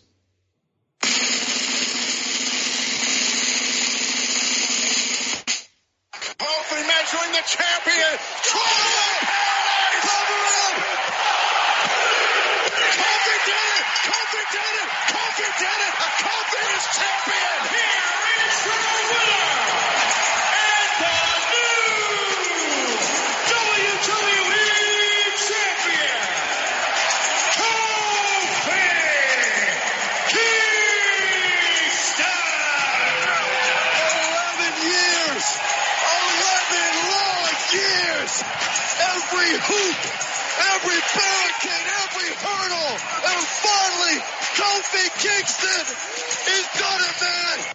Guys, I've been to a lot of wrestling events, right? I saw, you know, Shawn Michael, Shawn Michaels retire Ric Flair. I've seen Taker Michaels. I saw Okada win the uh, IWGP Heavyweight Championship. I saw Chris Jericho's uh, second return to WWE. Uh, I've never seen a wrestling crowd react like they did when Kofi won the title. It was pandemonium. People around me, men, women, children, all races, everything, crying. I, I think it was the clear moment of the year. And when I think back of WrestleMania 35 or even just WrestleMania in general, it's a top five WrestleMania moment all time for me. Uh, I think that's the best thing you can say about it. It's legitimately in the conversation of best WrestleMania moments of all time. And what I really love about it is when we had Kofi on the podcast building up to that, and I'm sort of asking him the, the racially loaded question about, you know, Vince McMahon in the promo saying, you know, people like you. And he's like, yo, hold on. Like, this isn't about race. This is about us inspiring anyone who's different. And I remember in that moment, I'm sort of like, all right, Kofi, I get it. Let's be inclusive to everybody when I want like this white and black angle. There is no racism in the WWE. Never have, never will be. Yeah, the reality is he's right because when this moment happened, it didn't matter your skin color. It was just like part of it is you're so happy that they're finally recognizing a black champion in that type of setting and moment. But it's just as much as they're representing an underdog and recognizing him, or it's just as much as when his sons came in the ring. That's as good of a moment as anything. That's when the tears really started to fall. It's literally like this is the runaway award of the year. And it's almost like, okay, let's get the Kofi talk out of the way and then try to figure out who was second place because it was that far wide. And I'm really glad that happenstance and injury and all this opened the door and that Kofi hit an absolute home run in the buildup, in the moment, in the match. Shout out to Daniel Bryan for being the perfect dance partner and B-side to set that up. And then Kofi, like I predicted every pay-per-view, thought he was going to give the belt back quick and it would be a singular moment. And it turned into a very memorable reign. So that's all Kofi Kingston right there. I didn't ha- think he had it in him. And for him to be able to take such a great moment and build on it with matches and an inspirational journey, this is one of the feel good things of 2019. No, this is the feel good thing of 2019. Amazing. Jack, I'm going to go to you in one second. So uh, when you go to WrestleMania, breaking a little fourth wall, I was in the press box working with BC, snuck out because I had to see this live. I had to see this in the crowd. A WrestleMania working press box, BC, is not a normal sports event working press box where you don't cheer. People there cheer, you know, they, they react They to drink the ends alcohol. Uh, spoiler alert, they drink alcohol there as well. Okay, what, so I'm curious, what was the reaction like in the press box for this, separate from what I experienced in the crowd? It was full, full fanaticism. Now, look, the reason why is there's not everybody there is writing deadline recaps and match grades and reviews like we are. A lot of people are just, that's their ticket that they got because they work for whatever magazine or whatever and they happen to go. But, um, it's full on screaming and cheering like you're hearing in the crowd, just a smaller version. It was a, a beautiful, magical moment and it, incredible. And I don't get down like that. Like I'm more into like the show me a real fight, show me something that's fake that looks real. And this is just such a great moment that, uh, I'm glad. I'm glad I saw that much emotion come out of people. Now, Jack, you hit, you voted for this as well. Did it kind of hit you the same way? Yeah, I mean, I've never had the pleasure of going to a WrestleMania, and I mean, I may never in my life, but that was one of the few. Jack, that you was take one of my the ticket few, this that- year. Jack, you can take my ticket. you, can, you can sit in the press box. even if, but there are, that was the first time in a very long time. Uh, I watch WrestleMania every year, obviously, but that was the first time in a long time that I looked at a moment and I was jealous of 80,000 people sitting in a stadium. Incredible. That, that was when I was like, that, that I wish I could have been in the stadium to feel that moment. And like, I'm, I'm so happy you guys did. Like, that's awesome. Uh, but that was one of the first, cause like a lot of WrestleMania, I'm like, I'm cool watching it on TV. I'm all right watching. That was one moment and I, I couldn't even remember the last time I felt like I wish I was in that stadium. What What's crazy about that is that the whole WrestleMania got built up for the main event, the triple threat women's main event, which you would think would win this award. Like it should have. It really should have. Um, it was. It happened so late in the night. The finish got botched. It was short. It wasn't what we expected from Ronda Rousey, this undefeated champion all year, against Becky, the most over person in the company, and Charlotte, this legend. That when you kind of look back on it, you had to give the women the main event spot. They deserved it. But if you could rebook that card, certainly you'd cut four matches from the card. But you'd probably put that as the mid-show main event and put Daniel Bryan, Kofi Kingston as the main event of the show. That's how good that moment was. Uh, No doubt about it. And uh, look, I want to say this is that like it was a runaway award, but I don't want to miss other things that got close or really were deserving. I, I'm still mad at you, Adam, because last year's feel good moment should have been um, the uh, what do you call that tag team? Ibushi and, and Kenny, the Golden Lovers. That Okay. moment when they reunited early last year and the streamers fell and they hugged. I mean, that's one of those just rare, like I actually had tears in my eyes. I actually had tears in my eyes for Kofi this year. But there was one other thing that produced tears this year. And I think at Double or Nothing, it deserves our respect and attention. Cody and his brother have that epic freaking match and we get that promo afterwards. It's, you could have crossed this in multiple categories. You mean to tell me some pissant? Oh, that's the wrong. I got the wrong labeled soundboard. All right. Anyway, you know what I'm talking about. It's the uh, Yeah. so I, I mislabeled that. That's the uh, that's the prodigal son promo there. Anyway, um, shout out to Cody and Dustin for attacking my feel spot. You're As- talking about, you're talking about, I need my brother. as lame as that is on paper, and it is, and as lame as that is to mock like you just did, and rightfully so, in that moment, guys, it it it, it penetrated my wall. It penetrated the wall of feels. it got in there, and I was just like, you know what? Damn right, man. Damn right. That's his brother. That's my quarterback. That's his brother. Like, yeah, man. They're back together. Like to know if what that moment meant for them as a family and for Dusty, rest in peace, and all that, and starting their own company, their own WCW, and all that. That was the moment, man. Shout out that the brother moment was a freaking moment, and it's still real to me. Damn it. So other honorable mentions here because nothing else really got more than one vote uh, for second or third place, really. So other moments to note: uh, Roman Reigns announcing his leukemia, which certainly was a moment. Like we were sitting there shocked: is this real? Is there? Is this an angle? Uh, Jon Moxley making his debut at Double or Nothing. Uh, Bray Wyatt and the Fiend, that was more of an angle, just the fact that it happened. Kenta making his return the way he did, uh, and Ambrose turning heel the same night that Roman Reigns announced his leukemia, which you can hate WWE for it, for the way they booked Ambrose, especially after that fact. But in that moment, BC, I think you and I can agree in our minds, we were like, A, holy shit, this is incredible that we're back old school Vince McMahon that he would actually do this. And we had such high hopes for an epic all time feud between Rollins and Ambrose. And they could not have flushed it down the toilet anymore. I'm glad you remembered that moment though. So let me hit you up with that. Oh man, I'm fired up for this. Moment is really feel spot moment of the year. Feel spot activation. Now, like it's some there's different levels. There's tier feel spots. There's a Kofi feel spot like that. But in just terms of straight up, holy shit! Seriously, Ambrose turning heel on the night. Is that this calendar year? I, I would have guessed. Wait, that, that was That's- 2018. that's I was just going to say, Yeah, hold on. Roman was out yeah, for a you know it while. was? that was 2018. All right, well, let me tell you the Jon Moxley moment that we're not hitting up, and we should. Seriously, his, right, it was- his reveal, his reveal at Double or Nothing was Yes. a feel spot moment of the year. That was in, in absolutely insane. You knew, you figured it was coming. You're waiting, and then it happened. The ovation was insane. They paid it off that night perfectly with the brawl on top of the the the, the poker chips. Very, very well done. Let's not forget that that moment happened. You're right. That, that was the end of 2018, and I actually should have had someone revote that because it shouldn't have counted. You're right. It, here's the thing about the Moxley, like the Moxley Double or Nothing was number three on my list. Just made the list. Um, the thing about the why it was so special was that AEW, for all intents and purposes, announces that they are, but not, not but they are WWE's competition. So we they need an established star from WWE to make this work, whether people like it or not. But we we talked how many times that you can't make the mistake of it being a washed up star or you know somebody not ready for the spotlight. When they pluck someone like Moxley, who just had this grand send off from WWE and and all that all that stuff they did for him on the way out, a guy in his prime reverted back to his old ways that what that's what made that moment so perfect. It was like here's the guy we plucked from WWE, but he's a legitimate top star.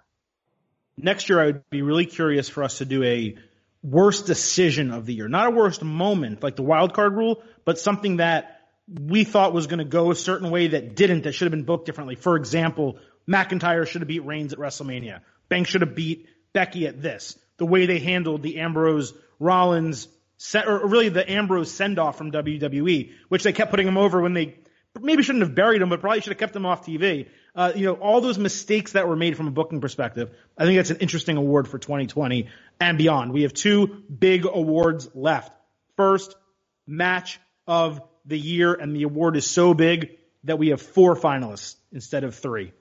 Kazuchika Okada versus Will Ospreay, G1 Climax Day 7. Walter versus Tyler Bate, NXT UK Takeover. Johnny Gargano versus Adam Cole, two out of three falls, NXT Takeover New York, and Hiroshi Tanahashi against Kenny Omega for the IWGP Heavyweight Championship at Wrestle Kingdom 13. Those are your four finalists, and the winner is.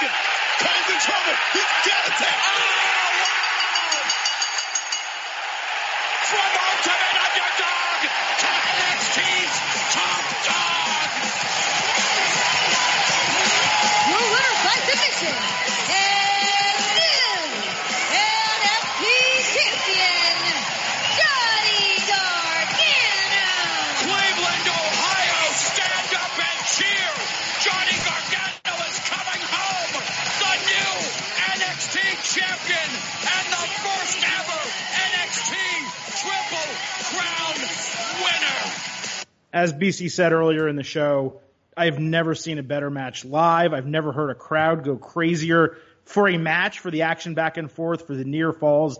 People will argue that it got ridiculous at the end. BC and I did argue that weekend that there were so many near falls at the end. It was not believable that Gargano kept no, no, no. kicking out. No, no, no. I it had was much, perfectly believable. It was a great ass story. Great. I had much I had much greater issues with the three stages of hell match they had or whatever the hell that was called. Uh, but this by far I think was match of the year. I voted it first place. BC voted it first place. Jack, you did not. But before we get to you, BC, why was this your match of the year? Best bouts. This is the Kenny Omega Award for best bouts, and um, I touched on it earlier, but there's a thing that great art can do, great music, you know, a, a scene, a chilling scene in a movie. Certainly pro wrestling can do that. Like, it just does something to your feels. It just does something to your inside and it like freezes you internally. And it just like every muscle in your body tenses up and sometimes it can be quick. It can be a chill spot moment in a movie like I mentioned, or it can be in a, in a concert of your favorite band, a jam band that just gets into a groove and hits a solo and it's just like in that moment. I don't even care if you're dead sober. You're high. You're so freaking high and you don't think you could get any higher. Or and it's like this art is at its perfection point that right here, right now, in this moment, there is no place else in the world I would rather be than experiencing this right now. And the last five to seven minutes of this match, maybe even 10 to 15, depending how far back you want to go, was the equivalent of like an extended guitar solo at the end of a long jam that just kept going and getting better and getting better and getting better. And there literally wasn't a moment. Like I said, I didn't think it was gratuitous. They took a chance. They told the line of gratuitosity, by the way, just invented that word. And they told that line perfectly. And they told the story that Johnny just would not be denied and that escalation without ever letting me down. And then the moment and Johnny in the crowd celebrating with Stat Guy Greg. I mean, when, when Dave Meltzer says that's the best match in WWE history and you're like, what, wait, what, what, what? And then you're like, you know what? There's very, very, very, very little times that a, the art of pro wrestling has made me feel that way. And that's why I put that match up there with Steamboat Savage from WrestleMania 3 with the first Okada Omega, which is my favorite of that form, insane four match group because it was the first time I'd seen something like that. And with very, very few others where it just was the peak of the art form. And you add in that I didn't think they were going to be capable of doing that. And it, I didn't think those two would be able to hit that high of a note. And in a best two out of three falls match, you're always going up against yourself because there's so many ways for it to feel too long and all that. And it was just this epic piece of something that was so good that I refuse to rewatch it. Because I don't think anything will ever top what I watched with my own eyes in really shitty seats inside the Barclays Center from the top of the arena. And it's like, I didn't even hear Mauro's call of it. I don't want to hear Mauro's call of it. The call inside my own brain, the field, my heart pounding was some of the best ish I've ever seen. Uh, I don't know how that wouldn't be the match of the year. It's got to be up there for match of the decade, match of my lifetime. Okay, it's not better than what I've seen from Omega and Okada, but it's pretty damn close, and that's insane that we are having that conversation. Jack, what about you? You you did not vote this match of the year, which is fine because your your choice was incredible. Uh, but what did you think quickly about this match, and then tell us you, what you did vote for match of the year.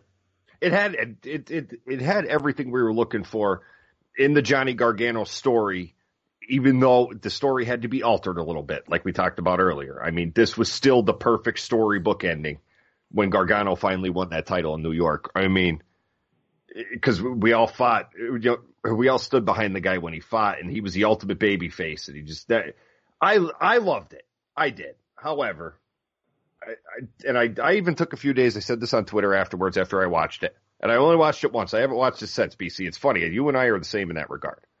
Walter versus Tyler Bate is one of the greatest professional wrestling matches I have ever seen in my lifetime over 30 years watching wrestling and you guys you guys have explained I watch I could I've consumed more pro wrestling than one human should. And I mean this, no joker. That was one of the greatest professional wrestling matches bell to bell that I have ever seen in my life.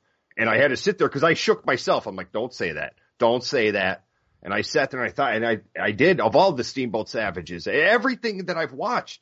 I said holy crap that was that was the one of the greatest matches I've ever seen.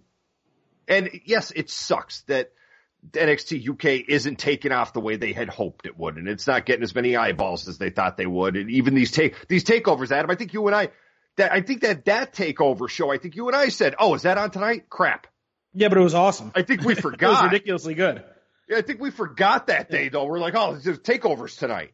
Well, no, because it was four o'clock in the afternoon. That's why. Well, that's yeah, that's another yeah. thing that throws it off. But no, that I mean, we we know how talented Tyler Bate is, and people are starting to see how talented Walter is. But that was just the, the underdog story, the David Goliath story that was being told in that match. And every time you thought Tyler was dead, and he came right back to life and just came right at the monster, and he just kept coming until he couldn't go no more. And even Walter after the match, he's very good at, even though he's so much bigger than everybody, he's He's so good at looking, almost like Lesnar looks at his smaller opponents like, I just escaped that one. Holy crap. He almost, that little man almost beat me. It, it, that's just, I know it's subjective, but that's, that was one of the greatest matches I've ever it was, seen. It was freaking insane. No, I, it was freaking insane, yet I voted at number four, which shows you what's on the list this year. Yeah. Right. You, you were not wrong. I mean, that was my number two. That was my second place match. Holy I crap. loved it. It's the greatest big little match I've ever seen. There's no question about it. Gargano Cole though, BC is right. It's, you know, top like five matches I've ever seen total, not in person or otherwise, but total, you know, Okada Omega four is probably one. Okada Omega one is probably two. Um, and this is probably three. I mean, I don't really know. There's other, there's other matches that have tugged at the heartstrings or hey, shout out remember. to, shout out to Flair HBK, which you were in the building floor. Great. Flair HBK was incredible. HBK Undertaker, both of them yes. were awesome. Austin Hart, uh, I still loved the Iron Man match. That was so unique at the time. It was great. So WWE's done this and NXT has done this, but man, that match, the range of emotions that, like BC said, you go through over the final 10, 15 minutes because you're emotionally invested in it the same way I was in Okada Omega 4. That's why that was special. One was maybe the greatest match in terms of like, oh my God, I didn't know this was possible, kind of like you said, but I was so emotionally invested in Omega winning in number four that that and the story that they told in number four that match is still for me number one all time. But this was the greatest match of 2019, and those other three certainly deserved runner-ups. Pretty crazy that they were able to take the payoff of the Tommaso Ciampa Gargano story and just slide in Cole and still give you the payoff of seeing Johnny finally get to the top of the mountain, yet without ruining the potential payoff of how they're going to end that one one day. Perfect. I did want to just mention, we said it before, but Omega and Ace Tanahashi it didn't get the love it deserved. But if Omega never becomes the Omega he was in Japan again in Bullet Club, and that was really his last dance for a while or ever, um, that's a real dr- ass dream match. I mean, that's Cena versus Rock of Japan, and they both did it. And if you haven't seen that, please go back and watch that. And one more thing, I'm the AEW guy, yes. I'm the Revolution guy, yes. Good God, Cody Dustin was a top three match this year, and I'll fight anybody who says so. And it's such the opposite kind of match of the year consideration. And, but when you tell a story that beautifully, Jack, it gave you the feels. Come on. Cody Dustin was epic storytelling. It was freaking, and the it's a feel, made it's it. A, it's a blood feel spot. It. It's not a match of the year. Oh my God, top to bottom, that journey was insane. No, too much blood, not enough action. It Oh, was just the blood made it. The blood freaking made it. Oh no, not a match of the year, but uh, but honorable mention also for Ospreay versus Takagi. That was another that also received a vote that we did not otherwise discuss. And and there were some good WWE matches too, but the truth is just none of them really reached this level of these uh, six that we just mentioned. So uh, shout outs to all of them, but it was a clear uh, one-two with Gargano Cole and Walter and Tyler Bate. Okay, folks, the time has come. The 12th and final award here, the 2019 Samson Awards Wrestler of the Year. We have three finalists. Chris Jericho, Adam Cole, Bay Bay, and Will Ospreay. And the winner is.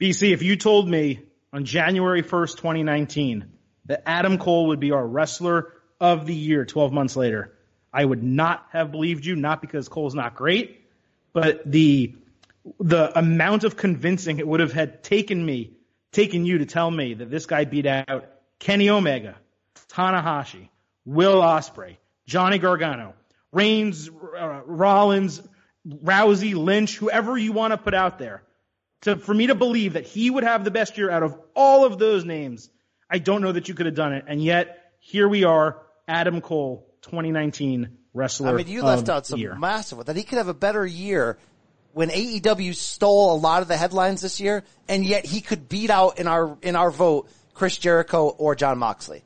And then you take in the Japan guys. You take in Becky Lynch, Becky two belt, Be- Becky two belts. I mean, Daniel Bryan. You talk about, hey guys, Bray frickin' Wyatt. You talk about the contenders that Adam Cole was up against. You know what this award is about? We're going to hear from him from a minute in a minute, and it's fantastic. You're going to love hearing his voice. But when you consider, it's not just him blowing us away with that trilogy. It's not just, you know, could a guy that size, you know, put on these type of matches and compete with these heavyweights on this level?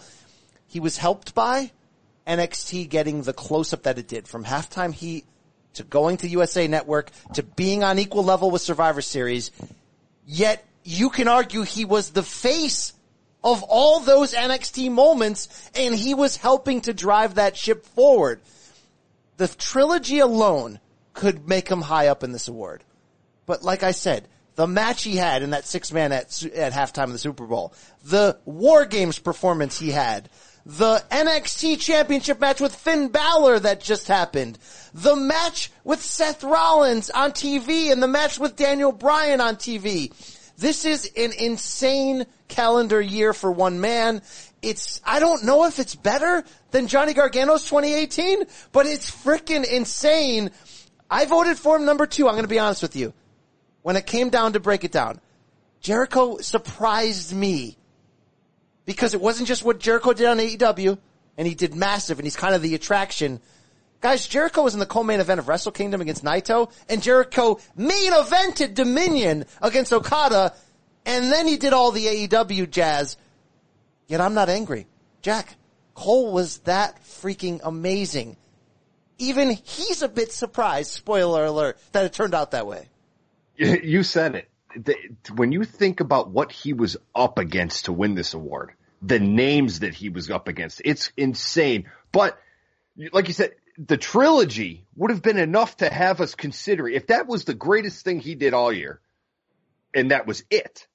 We'd still be talking about, uh, you know what? Yeah, we should we should put him top five, top six. You know, we still consider Adam. But then he just kept rolling, and they just they, everything just kept rolling in. The Survivor Series, so he shined against Seth Rollins. He shined. He beat Daniel Bryan for crying out loud. Beat the man on television. This is one of the more memorable years that I can remember out of a pro wrestler, like start to finish in a while. And it's not just what happened in the ring too. It's the promos, the storytelling, the vignettes, going to Gargano's Pizzeria, um, everything that he did over the course of the 12 months just enhance the game further and further and further. Even, like I said earlier, the matches on Raw and SmackDown against Rollins and Daniel Bryan, the fact that we got those and they were as good as we expected. And then closing the year Wednesday against Finn Balor in a 4.5 star match on television. He had two of those this, this year. It was so far and away for me that he was the best that it, it wasn't difficult choosing number one. What was more difficult for me was choosing two and three. And two, I ultimately did land on Chris Jericho, who did finish second for all of us. It's Cole had no business winning it. Yes, he, yet he did, and he had this incredible year. Jericho had no business winning it, and yet I voted for him. Guys, like, even if you were told he's going to be the first AEW champion, and obviously you'd assume that he'd be featured a lot, we couldn't have guessed that he would reinvent himself in this manner with Le Champion and carry the promos at a, that level and then you add in the in-ring work that he did in Japan and the fact that he, what, main evented double or nothing. The fact that he, like, he was there, he was the wrestler of record at so many big moments this year and he's like 48 years old. That's insane, guys. That's, I don't, has that ever happened? Is this has to Well- be the greatest year for a guy that age, right? Ever. Plus, plus, when you lose it, when you lose the title belt at a Longhorn Steakhouse, you are automatically included in the Wrestler of the Year conversation.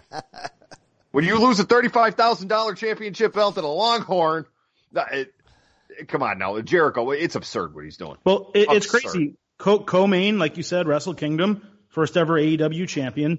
It is a unique year for a guy like him. And honestly, if Cole didn't have that match with Gargano, the two out of three falls match, that particular match, there may have been an argument for me to put Jericho there. I mean, Cody was on my list too. He didn't make my top three, but he was up there. But when you really think about what Jericho has accomplished, being the face of that organization, doing what he has done, it's not his best in-ring career, uh, in-ring year that he's ever had, but it's insanely impressive. I guess my curiosity is, if you couldn't vote for Cole, and you couldn't vote for Jericho, who are some of the other names that you think deserve uh, recognition at year's end? Bray Wyatt. I think Bray Wyatt's the number three choice. I think like it, it, we talked about it already. No need to rehash it, but the impact of that character turn and the fact that he's the best thing every single week and the fact that they've made his pay-per-view matches so unique. That, what a, what a hell of a year. And that's downgrading Daniel Bryan, who turned heel and changed himself and could have main evented WrestleMania against Kofi and really was the backbone, you know, 50% of making that match as great as it was. Yeah, it's Bryan for me. Uh, he, I don't, you can't call him wrestler of the year just because of what the other guys accomplished, right? But he was comeback of the year a year ago. And had they allowed him to continue on the path, it looked like he was heading with Owens, something long term where he lost the title and was going to win it back and, and didn't suffer from basically what happened in the middle of the summer. Then if you think about the end of the year, you think about the first four months, so the first four and the last two, that's a six months that puts you in that conversation. The problem is that middle six just didn't really stand up to the rest of it. Also, it, it really got me to thinking because I thought about Bryan too. What if they didn't pull the reins back on that Roman Reigns? Uh, if they didn't pull back on the Roman Reigns feud, like last minute. That's a great call. That What if? that- What if they could've lifted him. back on that? That could have lifted him for the potential and the setup there. That whole who done it thing, the whole angle. Like Yeah. if they really did that right and didn't butcher that, didn't butcher and Bunny and the the the, the Broham butcher and the bro. Yeah, yeah. Uh, hey, Moxley had a great year. He's in that conversation. Cody as well. What a freaking year! But who's the female wrestler here? Is it is it Becky? It's tough because she had a great year, but it wasn't what it could have been. I think it is ultimately. Um, the first four months kind of just get it done for you, and then the Sasha feud. It should have been that. Sasha if they put her over. You're right. It probably should have been Sasha. But, but we got four months of her, of, of her with Rousey and Flair. Then we got two with her and Banks. And it's still been fine ever since. It's so. I, I think when you look at a 12 month total, when you combine it all up and you average it out, she has the best average of anyone out there right now. It really is sad because I think, and maybe the, the fiend stuff and the fiend set stuff kind of overshadows. I think people do forget how good that Hell in a Cell match with Sasha really Great. was. Very, very good. I think people good. forget how good that match really was. No question about it there. Uh, we're gonna go right now. We want Adam Cole to tell you about his Wrestler of the Year campaign in 2019. Bay Bay, he's here. He's ready. Let's do this. It's Adam Cole. Enjoy.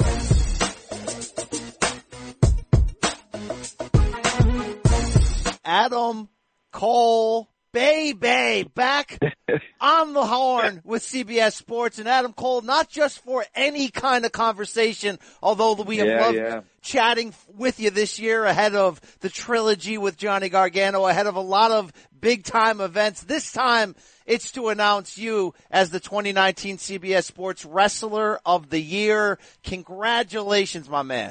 Thank you very much. It's it's a uh, it's really cool when you think back on all the uh, cool stuff that has gone on for me this year and reflecting on all the big matches, all the big moments.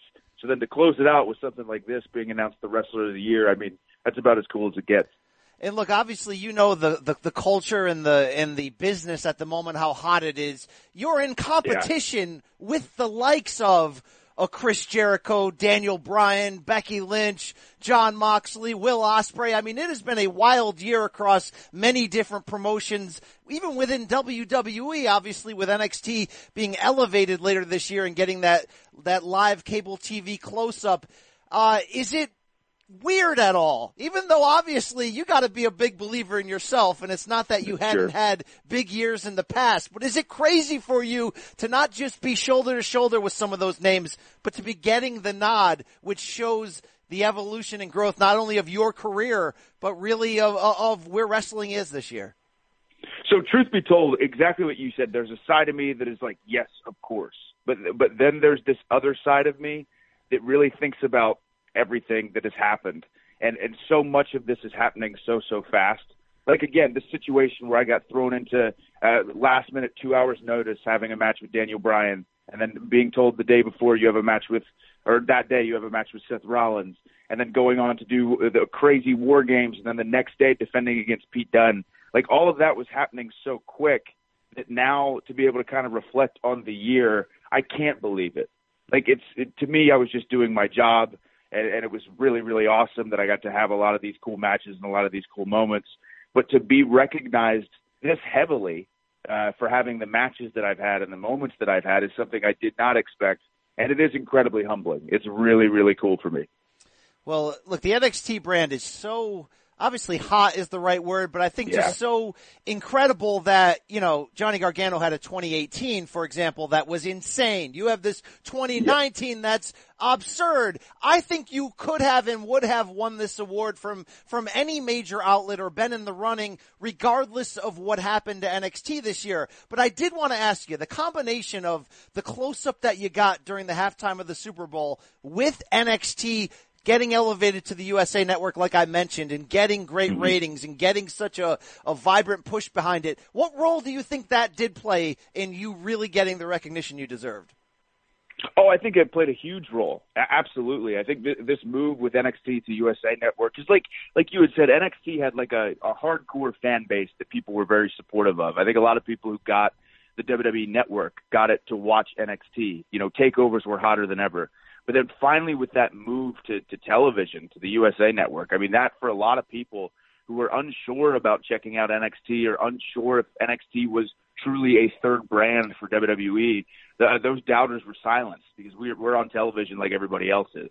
So I think that was vital. And then seeing NXT as the brand not change. I mean, yeah, we got moved and we're in a more high pressure situation. It's two hours live every week uh, on USA, but NXT, the show, is the exact same. It's about bell to bell pro wrestling. Um, so yeah, it, it's been really cool to be a part of that, see the brand grow. I certainly have noticed the exposure has been a lot bigger now with, with live television. So I think that's very, very huge. And I think that did start with halftime heat. You're right. And obviously that carried through the Survivor Series build, the invasion and all that good stuff. I want to know though, what really was your mindset coming into this year? You had a great 2018. You were NXT North American champion. You had a match of the year contender with that epic ladder match at WrestleMania weekend. Where did you think this year was going to take you?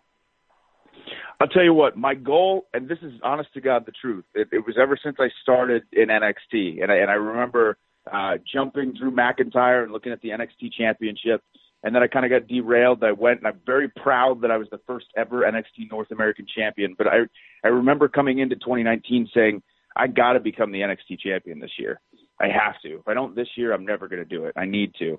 So I, I just fortunately I got put into situations um, where I was able to challenge for that. Like even the, the crazy thing is to know where where things were going or how crazy pro wrestling can change all the time. You know, when I wrestled Johnny in that in that first uh, match of our trilogy, the two out of three falls match, that wasn't even supposed to be me. That was supposed to be Tommaso. And then Tommaso obviously got injured and needed to get his neck surgery.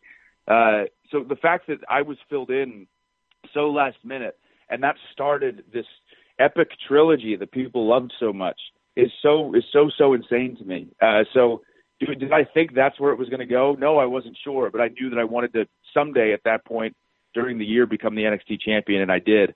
Uh, and then all this other crazy, awesome stuff happened to come along with it. So. You, you talk about that opportunity, and that was a, a, massive one. You would have never wished an injury on Tommaso Ciampa, and I'm sure the, the nope. fans at that moment didn't want to see that fe- that story that they were telling yep. get any kind of pause on it. But you were in an in an insane role where you come in there and in somehow, some way, you and Johnny elevated that. We thought we were getting chapter four in their rivalry and you guys produced the first fight of a trilogy, the match of the year, you know, Dave Meltzer saying the best match in WWE history, all that great stuff. How much for you has it been the idea of just stay ready? You never know when that call's going to come, but be ready for those type of moments. Oh, absolutely. You you you hear people who who have done it and people who are in in uh, great situations in their career, whether it's in the ring or backstage, they always say, "Hey, make sure you stay ready." That's the number one thing. And then I really finally felt what that feels like this year. Uh, because again, being in a situation constantly where you never know when you're going to get thrown in. That the one with Johnny, that you know, again that first match with Johnny where I got thrown into this major WrestleMania weekend main event uh, fairly last minute to the Daniel Bryan match on SmackDown, which was literally I had an hour and a half to get on a plane, and then I show up to the building and have to immediately my uh, my gear is already ro- on, and I have 45 minutes before I go to the ring. I mean, that's the epitome of stay ready. So it, it's so funny because that that mindset that you just said all through 2019 has absolutely been stay ready. I've stayed ready, and it has paid off for me. All right, take me on the inside here. This is what the fans friggin' love. You have this trilogy with Johnny. It's historic. I mean, it's legitimate. One of those like, okay, let, let let's clear out room on the shelf next to uh, good old uh, uh, Steamboat and Flair, and, and and make some room for a new all-time great rivalry. Do you and Johnny? Shoot a few texts like, hey buddy, we got him this year. Do you go back and watch the matches over again? What's that like now that it's over? And it accomplished something that that you know, like I said, very few people have been able to get to.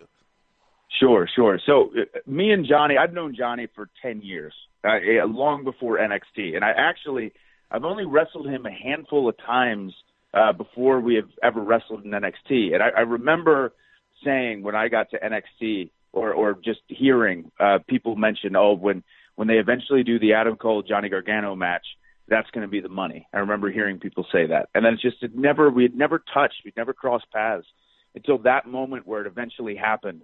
And I remember me and him both had that mentality of like, okay, here's our chance to show everybody that this match could be something special. And then we had that first match that we had that everybody just adored, and they decided to stick it through and keep. I, I remember going into match two, me personally being like, oh my god, how are we going to top the the first one? People loved the first one so much. And then a lot of people, my, my favorite part of the trilogy to me, everyone has their opinions on one, two, and three, but there are some people that are like, oh my God, two was my favorite, or three was my favorite, or no, one is definitely the best one. And I love that. I love that people have that, all those different varying opinions on it. But now that it's all said and done, absolutely. I know I'm incredibly proud of it. I know Johnny's incredibly proud of it. And uh, it's cool. I'm really, really happy we finally got the chance to do that and show the world what, what me and him can do. All right. In closing here, Adam Cole, it's been one hell of a year. And, and I, you know, I don't say it lightly mentioning those other names. You getting the nod over some of these 12 month campaigns that these people have had around the world. I mean, what a time to be a pro wrestler. How do you top this when you look ahead to 2020? We know NXT is on the level of Raw and SmackDown, but what are your true mm-hmm. goals for this upcoming calendar year? Well, I'll tell you, because when you say that, how do you top this? Um, that's that's a question that oftentimes me and a lot of other people in NXT we battle with how do we top it and so and somehow some way we always do so so going into 2020 after this great year that we had I love this feeling that I have right now. It's a feeling of accomplishment.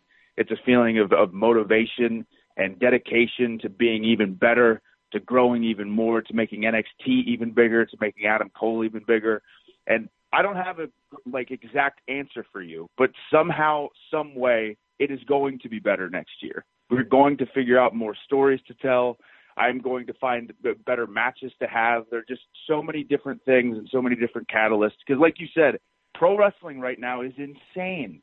It, it is so so cool and so exciting on so many levels in so many different places. I'm happy I get to be a part of it and, and this ride that we're all on is just getting started. Certainly, it's just getting started for me, and I, and I can't wait for 2020 to be even better year than 2019. Well, I, have to, I do have to throw in there the work you've been doing with good old Finn Balor. If that is any kind of preview of what 2020 is going to give us, it's going to be a great year. But congratulations once Yes, again, sir. Adam Cole. Heck of a year. Some matches we will never forget. Much, much deserved. Great chatting with you. Thank you very much. Great chatting with you too.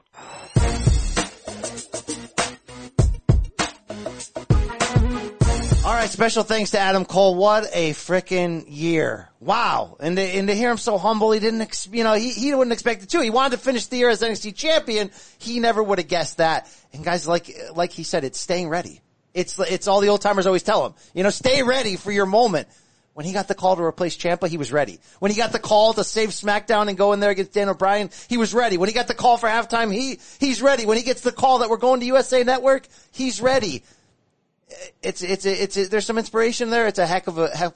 I love it. I love me some Adam Cole. After talking to him, you love him even more. I did want to close and give the Mount Rushmore guys their shine. Who are we talking about? We're talking about Tristan Atiliano. I very much gave the pronunciation in Adam Silver King style. We're talking about Adam X Parsons.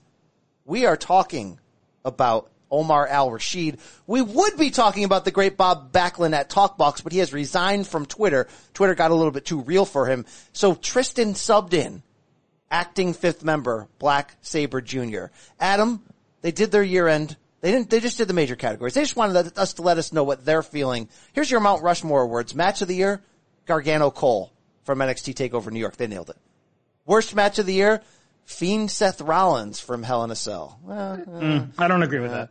Show of the year, NXT TakeOver NYC. All right, that's what they liked.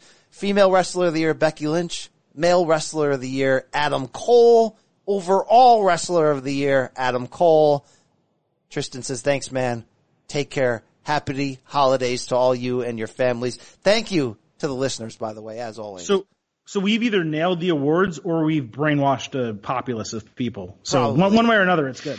Uh, promotion of the year, AEW. Promoter of the year, Tony Khan. Very well done there as well. That's, that's the State of Combat Awards. No, I'm kidding. I'm kidding.